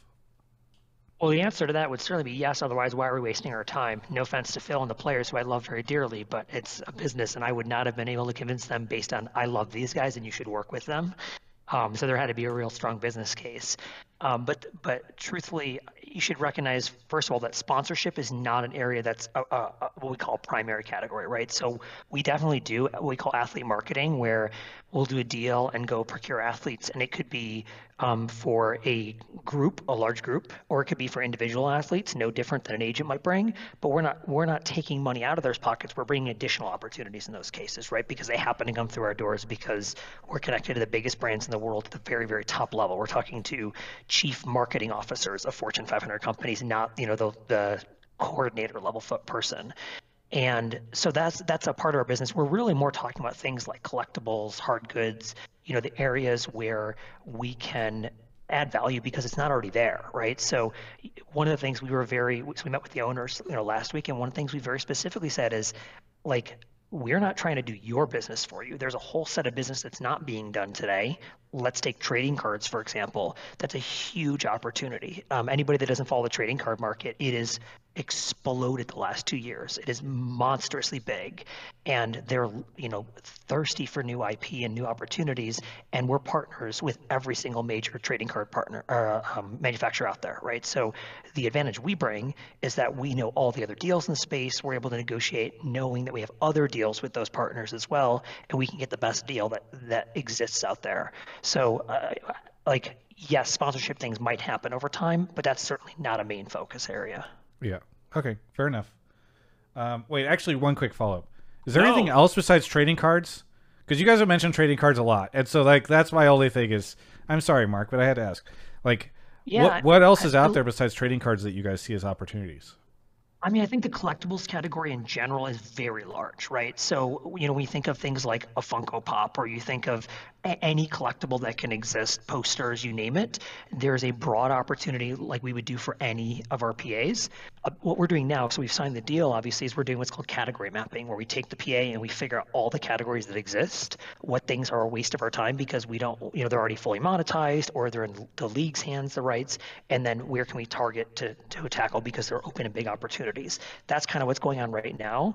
But I would say that, you know, coming into this, we knew collectibles as a very large category and trading cards being part of that is going to be a primary focus because it's barely tapped, quite frankly, in esports today. Okay. Very good. Sorry, Mark. I had to ask. Fez is here. Fez, where are you calling from? I'm calling from Mobile, Alabama. Mobile, Alabama. I'm going to turn you up because you're a little quiet. And Fez, are you being play in being paid in exposure or promo codes tonight? Not We're being actually a ch- all, uh, TGI is actually a charity organization. Yeah, 501c3 okay, you're 501c3. nonprofit. Yeah, yeah, exactly. Um, Donating my late oh, is it time. 401c3? I we're a five hundred one c three. Five hundred one c three. Yeah, 501. exactly. Actually, I had a exactly. 501c3 back in the day. Yes. Well, Humble brag. Uh, actually, we're one of the only esports in, uh, or any companies in esports that are profitable. So uh, we're not a charity. Anyway, uh, Fez, you're kind of quiet. Uh, if you can get closer to your mic when you say your question. But what do you want to talk about on the show? Is this better right here, or Yes, still kind of yeah, quiet? All right. So my biggest take was the LC- LCS viewership issue is not related to content, but the fact that the generation that started it, like me when I was younger, they've moved on with their lives. They've had, you know, graduated college, family, jobs, etc. And the failure more on the LCS as time has gone along is not connecting with their younger viewers as they're growing up, and with any kind of meaningful like stories, meaningful players, because my biggest issue with the LCS these days is there's nothing compelling with the newer players coming in as to when Bjergsen and Hai and all these exciting players were coming up. There was a real sense of struggle. That struggle doesn't exist in the league today. It just seems that everybody's just there for the most part. Uh, tell tenacity that there's no struggle in the LCS. Um, okay. Yeah, the So- boardroom struggle, what everyone really is is watching for. Mark, do you have a creative way to broaden this out to our, our two guests since it's not really a players association? So I I think it is in the sense that what you know Phil spent a lot of time talking about was they want to do what's best for players, and I think obviously rising tide raises all ships. The ecosystem as a whole, it, it concerns the players the fact that viewership has not been great recently, and you know what kinds of things does the players association look at doing potentially to help this kind of stuff to encourage their players to be how to be more marketable is it about like trying to find opportunities for them to grow the players outside of the lcs because i feel like sometimes some teams for example feel like they're just like the lcs is the exposure for the players and we don't really help them you know like our is the players association whatever they do something to take some of the funds that they're potentially earning through marty's schemes and use that yes. to uh, boost the, the their own players like uh, you know do you start doing content with them do you like would you try to get them opportunities to to build their brands at like the fucking whatever the sports oscars are you know like i, I don't know exactly i don't have any specific ideas but like ESPYs? finding ways to drive viewership and interest into the scene beyond just like they play in the lcs Yeah, I you know absolutely. I think you know, people ask me frequently about viewership and and you know where our thoughts are. You know, I I think my response in the AMA I did today was the Serenity Prayer from um, Alcoholics Anonymous, which is you know might get some chuckles, but it is about knowing what things you can control basically and having understanding of the things you can't. And for our players, you know, we have a lot of advocacy routes. It's you know running the marketing for the LCS or running team content are not the the purview of, of us. But I, I would say you know putting back on my owner hat from once upon a time, you know I, I do think that there's some um, you know some work that team owners have to do to look at you know I think oftentimes stale models for how to like engage with fans and and people who are watching the league or who could be watching the league. You know the you know, you talk about players not struggling, um, Fez, like, you know, people didn't stop watching the NBA when, you know, people started making millions of dollars, right? Success was not a factor of, of, you know, of interest. What was a factor of interest was constantly being aware that your audience is changing. You're getting, you know, whether your audience is getting older or whether you need to be tapping into younger audience, you need to be thinking about how do you engage with those groups. If your core audience is you know engaging through a different method you need to be adapting to that as well. Maybe the youtube you know follow along series are you know are not the bread and butter anymore. Maybe there's something else. And so i think there's certainly a part that's not really to do with us that is important for people to be reflective on but there is a thing that we can do you know like we we are not a a body that is incapable of helping to promote our players. And when you say that are not as many exciting players i would say that there are many exciting players you know like every generation of new players has like there's talent and there's charisma in those groups. And the fact that people don't see that is a you know is a failing of the institutions not a failing of the players. The players themselves bring like skill and creativity to the table every single day and we need to do more to help promote them and help you know show just how exciting what they do is. From our side you know, it's a big part of working with marty and a big part of why our players are excited to be doing group rights is that you know the LCS should have had a trading card program years ago, frankly. Like there should have been people who were collecting Bjergsen rookie cards once upon a time who now have their Bjergsen rookie card that's worth tons of money because, you know, he's the you know the biggest player of all time. And the next year's set of cards, they're really excited to try and figure out and find and collect who the new rookie is. This is a big part of traditional sports is the you know the, the connection of fandom to stakes right? Some people you know use sports betting or fantasy sports or trading cards you know all these are methods that people use to engage more deeply with their content that they love and they're all areas that engage with group rights that aren't being utilized right now. So i'm really excited for what we can do to put more opportunities out there for fans to be engaging with the players they care about and i think that that's a step that we can take. It's a step we're going to take. I think it's a step that's also going to benefit everyone in the ecosystem. But um, you know, I, I, think everyone just has to be critical about how they can, you know, do more and, and spend a little less time worrying about things they can't control, and spend more time thinking about, you know, where can you have impact. You, you know, uh, I was actually having a conversation with a reporter last week leading up to our announcement. And, you know, group rights, as we said at the beginning of the show, is, is, has a lot of complexities to explain to a new audience.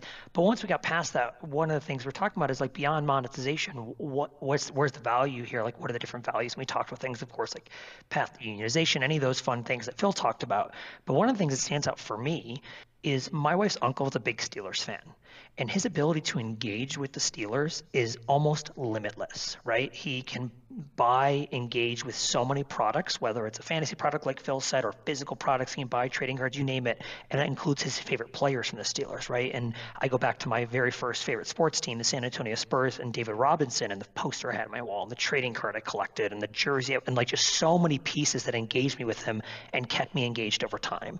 And you know what's interesting about your point, Fez, is I stopped watching basketball like 10 years ago. I've never stopped being a David Robinson fan, and when I find myself pulled back in, I'm pulled back in by my connection that I built over time to that team, not to the broad game of basketball, right? Like the game of basketball doesn't draw me back in. It's all of that deep connection I had that kept me a fan for I mean, 25 years, quite honestly. So I think that like just the fact that we're going to be able to put more products in market that allow fans to engage i, I keep using trading cards because it's such an easy one is going to deepen fan engagement is going to allow people to stay more connected to the lcs uh, okay really quickly the interesting thing was at first i thought fez's take was a little crazy like the idea crazy. that people only watch uh, lcs if these players are struggling to uh, to exist um, financially and, and otherwise. You mean Buster Travis is coming back here? I, I, think people misunderstood the, the Fez struggle point. I think he's yeah. saying like their efforts to become great were widely seen, whereas when players stream less and like all you see are like these kind of manicured reality shows, there's a little less grit, there's a little less uh, visibility into their struggles. Not that like we need to see them eating ra- like top ramen t- for every meal or whatever, you know. And, well, and I want to like clarify that sure. that struggle thing. My biggest thing is like, and, and this I don't want it to go off to a too, a big tangent. I think COVID really really hurt this sport for the past two years because I think there is no engagement, therefore there's no connection, not an easy connection at least. So my biggest argument though is that in the past, I think still like this is just my opinion, the biggest mistake the LCS ever made was franchise. I think the well, struggle this, this definitely does go off on on too much. Yeah, yeah, yeah but anyways, I'll be I'll be quick. Like the struggle that I mean is that all these players had a relevant story coming up, and nobody necessarily needed to tell it because the connection was there. There were several different events, and and maybe the LCS is going to gear up to that now that COVID's dying down. But I think the lack of events whether it's all stars or or whatever. It just it really has put a lull in the past few years. And I am I'm old. I'm 38. I've been with league since I graduated college, but I find myself on the weekend watching the Premiership, the APL, way more because there's fans. It's more exciting, and the league right now, the LCS, it is very boring to watch. Even though there were good narratives there, there's just no connection. That that's what my argument is. So- The- so the really- is the connection. There, I'm gonna I'm gonna speed run this next part, which is to say, one, everybody in the chat goes true when they talk about like franchising was a mistake. I fucking hate this shit. It drives me crazy. As if all these people are like, it was so great whenever people could just make money off of David Slan, or David Slan could just make money flipping like Team Coast and Apex and all this stuff to people who would just get relegated six months later. Like, give me a fucking break. The t- the league was has always been based off of teams that stayed at the top and were stable. It wasn't like people are like, "Thank God!" Like I'm so invested right now. Whenever one of these random TDK. teams, uh, TDK, well, they got themselves kicked out, right? But like Fucking Ruck shows up.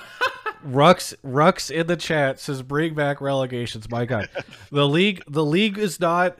It's not as though popularity in the like the any of the teams that were getting promoted and relegated constantly. The only thing that would be different about the league right now is you'd see like Golden Guardians. Maybe people would like CLG getting relegated, but they just get replaced by a brand that nobody knows anything about that would be gone six months later. So, setting aside the stupid relegation and franchising thing that people talk about. Sorry, caller.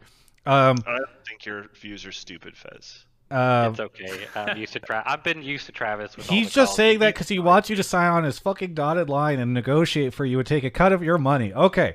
Um, don't listen to him, Fez. Uh, the best way for us to figure stuff out is a direct connection between the two of us. My point is, um, on the monetization side, or where, oh yeah, Phil, it is true that like teams control and Riot controls a lot of the content. However, back in the day when people were more scrappy, which is not I know what Fez was originally meaning, there were incentives to go create all this extra content, like build a big following on Twitter, to go stream a ton and create content around yourself and get, build a brand and to have hire an editor to build out your YouTube channel and to build like a presence in the space.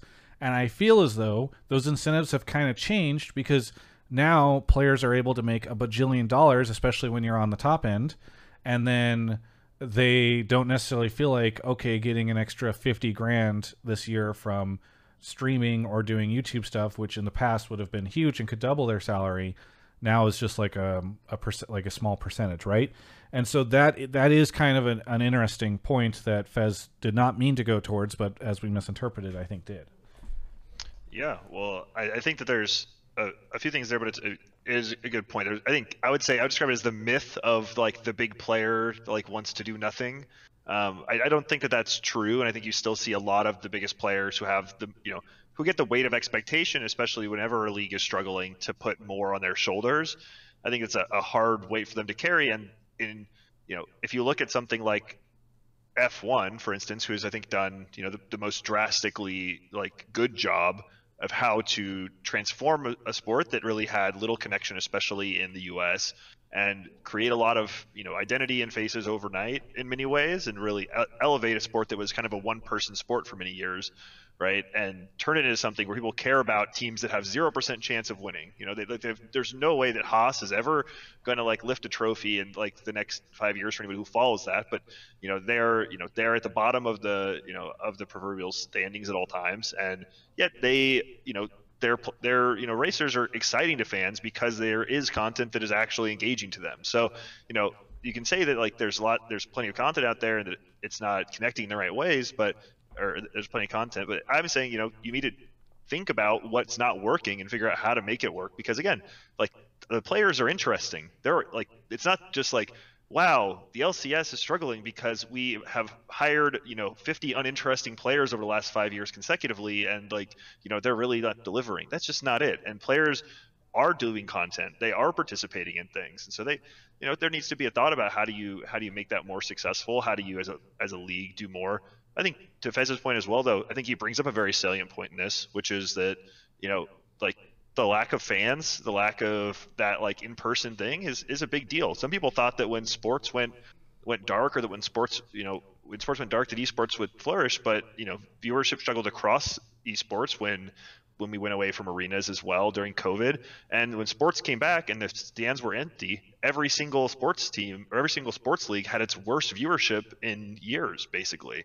Like they, you know, the NBA was, you know, doing terrible numbers.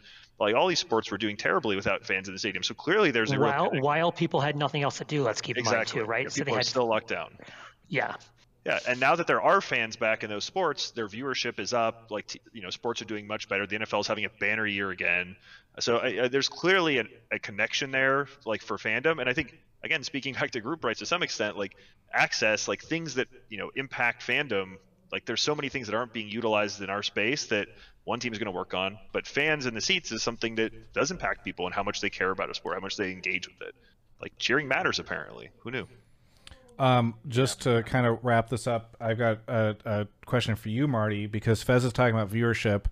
Um, I know again everybody thinks that relegation is the key to viewership, but um, one of the things that drums that I've been beating for a long time is the player turnover rate in the league is tremendously high in terms of uh, if I think uh, it was 2020 that maybe where between 2020 if you started on a team in the LCS, most likely you were not starting in the LCS at the start of 2021. I need to go back and look again. But there's tremendous churn among players in the league and I I imagine that that makes your job very difficult because not only is it difficult for people to build brands around that stuff, um, but then it's it's also a situation where like these long term collectible deals or whatever like you just have players that are phasing in and out of the league constantly. So I, I don't know if this is something you've thought about or or have any considerations on.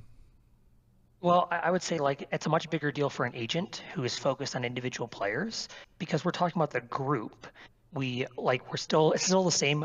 It's still 100 players every time, right? So if Team X swaps out a player A for player B, I still have 100 players at the end of the day because there are always 100 players in the league. Um, you know, especially having been a European team owner for many years, I I regret to say that, of course, some of the biggest players from other leagues do come to North America with already huge built-in fan bases, quite frankly, right? And so it's not like we're trading out the biggest player for a rookie all the time. In fact, a lot of times we're trading out for some huge superstar coming from overseas. So I- don't I don't worry that all of a sudden we're going to have a bunch of you know brand new people with 3,000 Twitter followers in all 100 slots. I think that that churn is is inevitably also good for products because as Phil mentioned, collecting the rookie card of let's take Danny for example last year, right? Like in that excitement about, around a rookie player, that's really cool to see what's going to happen the next year and that you know in the world of trading cards is where value is built over time right? You you get a card at the beginning of the year. Do they live up to the hype? Um, do they build upon it etc and then next year you know the runs change. There's you know different cards available in the set because of it because of the the year the player had. So um, if we were talking 100% turnover every single year maybe. But even then again it's you're you're talking about such an incredibly um, um, well established fan base for a large percentage of the league players. It's not all brand new players. Dude, fuck the Danny rookie card. I want the Perkz and sword art cards because those things had very limited value, runs. dude. Would they be considered rookies? I don't think so. Not right? rookies. They- I'm just talking about you No, know. he means the with- fact that they're gone. And- but yeah, Marty Marty was hyping up the fact we bring in release. players you from get a other lot of limited regions. releases. Yo, That- I'll, I'll meme I'll meme myself for a second here. People talk about those Splyce stickers in Counter Strike because they only existed one time and that's it. So wow. That's Okay. We could use relegation is- because then you'd have the teams that only were in there for six months too, on top of the players only in there for six months. That's Yes. a ultra rare. Bring So- back relegation so that Marty Yeah. has to do a new deal every five seconds with teams. Uh, go ahead, Mark. So this is my last thing before my brain AFKs. There's two two little things on the point about bringing pros over from Europe. I wonder how much of an influence that really has. Perkz notwithstanding, because he's like literally a Western goat. But like a player like Inspired, 50k on Twitter, mostly from European LCS or LEC fans who come over to NA. The NA fans are already here. He didn't like bring new NA fans. He hopefully just engages with the ones that exist. How many LEC fans come over to watch him? I think like that's an interesting question of like how much does a a successful yet not huge branded LEC player really add compared to um, a rookie? That like is there actually a significant difference in how, how important they are to the league? I've actually never really thought about it until we started this conversation. that's just where my head's at. The second thing I was gonna ask, for the love of God, please get a public stats site that like works with Riot. I don't know exactly how this deal is gonna work, but you talk about like you know getting a deal representing all the players. Please, with Tim or the the game's a legend guy, like work with them to get all the data from Riot so we can have a public stats database. I'm so sick of not having public stats. It's a Mark, fucking these people have money that- to give them. What's that? Tim can't go pay Marty. Marty's here to make money for the league so that Phil can keep his deal. job. Literally, so if that you Phil can say can we're continue to pay officially partnered rent. with Riot and the players, so like this is the official stats site, and then everyone goes there. I don't know, dude. I'm just saying. I'm pitching this to literally everyone in the in the in the ecosystem. For the love of God, get a public stats site. It's a joke that we don't have one. Ten years, League Ten. Where the fuck are my stats?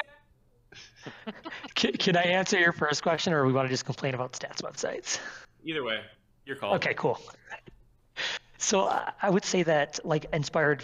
First of all, I love Inspired. I think he's a, an amazing player to watch. But um, I think absolutely number one, that's still it's again 'cause it's a group thing, so it's about the combined fan base, right? It's not about any one individual player. So it's about mm-hmm. this total fan base. But I also say that when it comes to esports in general, we aren't just going to sell in America and Canada, let's say, for example, right? Like, our the, the people that are going to participate are going to be fans of Inspired who happen to be overseas. They are going to be fans who are even in Asia, let's say, for example. I mean, we already obviously have the APAC region because of the fact that the players are folded in from that region as as residents. So we're already talking about bigger than North America anyway. So I think that if you think of trading cards being an example, trading cards for the NFL are certainly not all bought in the US, right? There's definitely trading cards being sold in other areas as well. Marty, if you bring up trading cards one more time, Twitch chat's gonna have a fucking aneurysm. Uh, Did you say trading cards? Yeah, yeah. Like, I, my friend, you need to come up with additional We're gonna examples talk- because let's talk, we're going to use fat heads as our easy go-to from here on. Yeah, okay. When you're Yes. thinking about getting your Danny Fathead in his rookie season, they Fatheads wait, can we already use came into Funko the space and did like five seconds worth of stuff with teams. Mark, Funko Pops. Mark, just to be clear, Riot has done deals with data folks before, like Sportradar. I put it in the in the chat, and um, and then these things never go anywhere. Right? Just take some money from them, I think, and then it, nothing occurs from Don't it. So- talk to me about sports radar, dude. I can't say it, but like, don't talk to me about it. A lot of these things too, like Riot makes deals with them to help Riot with their own internal stats tool. It's not to make a website, as I understand Um, it. I could be wrong. I think you are right. Wrong. Uh, Sports Radar is supposed to like take these things out. The way that Sports Radar works is they go and get the data from Riot, and then they are supposed to go make deals with other companies. This Yeah, partnership will supply to increase places like access. ESPN, for example. Yeah, this partnership will increase access to League of Legends esports data, enabling the community and third-party operators to create a wide array of services, bolstering the sport. This is from 2019. Did this ever happen, uh, Mark? Would you say? I, I actively use, I try to actively use Sports Radar. They have an internal tool. I don't think they Oh. ever gave that data to anyone else. And Jat has talked about how like what teams get data to, it like the, the, the teams don't even have data to the global database. It's, it's a mess. It's a giant mess. And if you just made everything public, for the love of God, Marty, let's do a deal right here. Do you have the number of the people who run Basketball Reference and Pro Football Reference? Let's call Hold I'm calling. I'm calling them now. up. Let's do a deal for Mark. Okay, I'm tweeting at Sport Radar right now. I'm just say Mark You have a deal. was curious where he could get some public LCS sports data. Okay, there we go. Should, wait, should I hit tweet on this, Mark, or is it going to create like a issue for you internally? should. Right. I, I don't know. I don't really know. I don't want to get you in yay. trouble. I'm tweeting it. Boom. You should okay. just get rid of my name. I was gonna say get rid of my Oh, name and do I you I had just hit it. Um, All right, had to throw me under the bus. Thanks, dude. Yeah, yeah. yeah. Well, my bad. Uh, I know we were going to try to keep it secret between the four of us, the 800 live viewers, the 40,000 people that will watch the VOD, and then the 10,000 people that will watch, listen to the audio version. I'm so Um, fucked now. I'm sure everyone follows Sports Radar and will see that tweet. Yeah. Um, okay. Uh, so there you have it. Uh, thank you, Fez. I know we've gone way off topic. This is one of those times where the chat goes, "Oh my god, the caller's still there." But um, any anything you want to say before we say goodbye to you, Fez? Biggest thing. Yeah, can you hear me? Yes.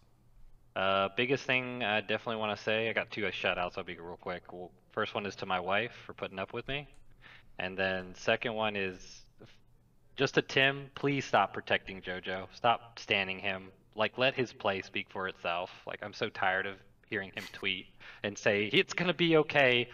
For the love of God, let the people decide. Dude, I I love Tim so much, but thank you for saying this because Tim became like a fucking evil genius's Twitter cheerleader when he stopped doing Run It, and I'm like, what happened to you, man? Uh, ever, it's just I, I don't know what happened. Once the overbearing editorial hand of Travis released Tim to talk about what he wanted. He he simps for for JoJo more than I simped for Peter, and I feel like that's a pretty big, it's a pretty big statement. Okay, thanks, Fez. Thank you guys. Good night. Catch you later. See ya. All right. That is the show. Uh, Phil and Marty, thanks so much for coming on. Anything, we'll start with you, Phil. Anything you want to shout out? I know you did an AMA where people can go read more stuff um, if they Yep. want to learn more about this.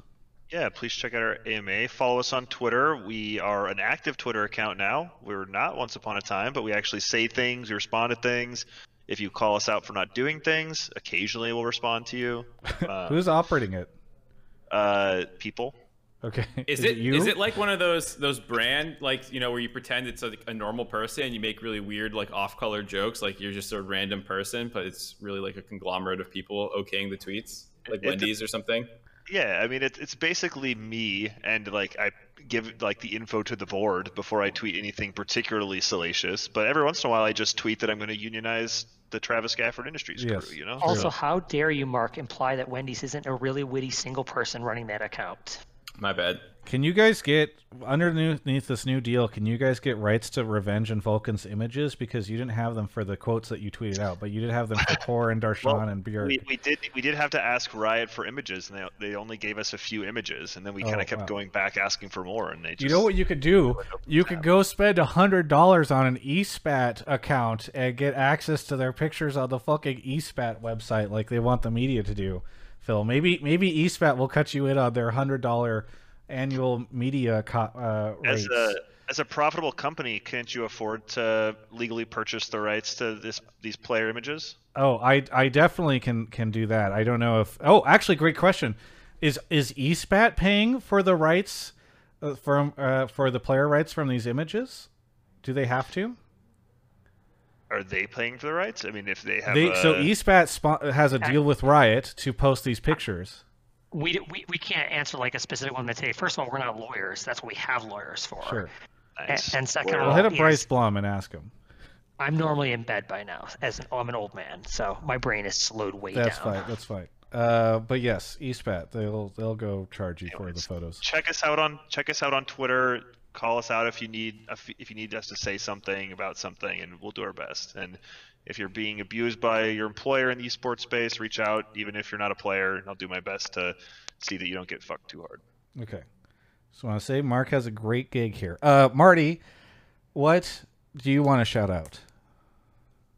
Uh, honestly, I'm just excited for this deal because um, it's why I took this job 16 months ago. So I'm shouting out Phil and the PA and the board and Darshan and the people and the executive committee who have the, the faith in m- me and I mean really me because these other people they don't know they didn't know until we put it together right to say yeah we're willing to let another sports company which is always scary in esports come in and, and help us um, because we know the track record a lot of times in sports companies isn't necessarily great and I'm really staking a lot on this because I really do truly believe in what we're doing. So thank you to those folks that all believed in us enough to to give us a shot because I really think we're going to do some some groundbreaking work and make a difference.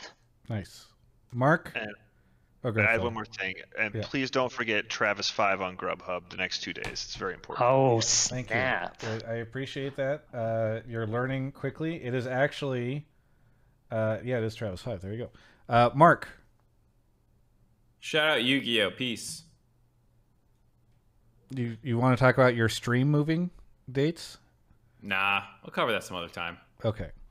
Uh, well, that's it for Hotline League. Uh, I am immediately after this going to be running a sub goal to run an interview I did with Vulcan about the Players Association that I have not put out yet, and I expect Phil to stick around for that. In fact, I'm gonna uh, maybe I'll set the sub goal to a point where Phil has to spend his money to uh, f- to get it revealed, uh, so Phil that you can hear what Phil Phil said. this. Yeah. Uh, well, it was. I asked some questions about it in the post, the normal post game interview process, Phil. As I'm as I am allowed to do. So, um, and as I have done many times. So, uh, stick around for that if you're watching uh, live. Otherwise, that'll show up on the YouTube channel sometime this week. And uh, thank you to uh, Marty and Phil for coming on. Hey, listen, everybody. I know we got kind of inside esports with this episode, but you guys seem to have a lot of opinions about unionization and players' rights and all this stuff all the time. So hopefully you stuck around for the full fucking episode so that you can actually get educated on it before you go make a Reddit comment. That's it. Uh, thanks, everyone. We'll catch you next week.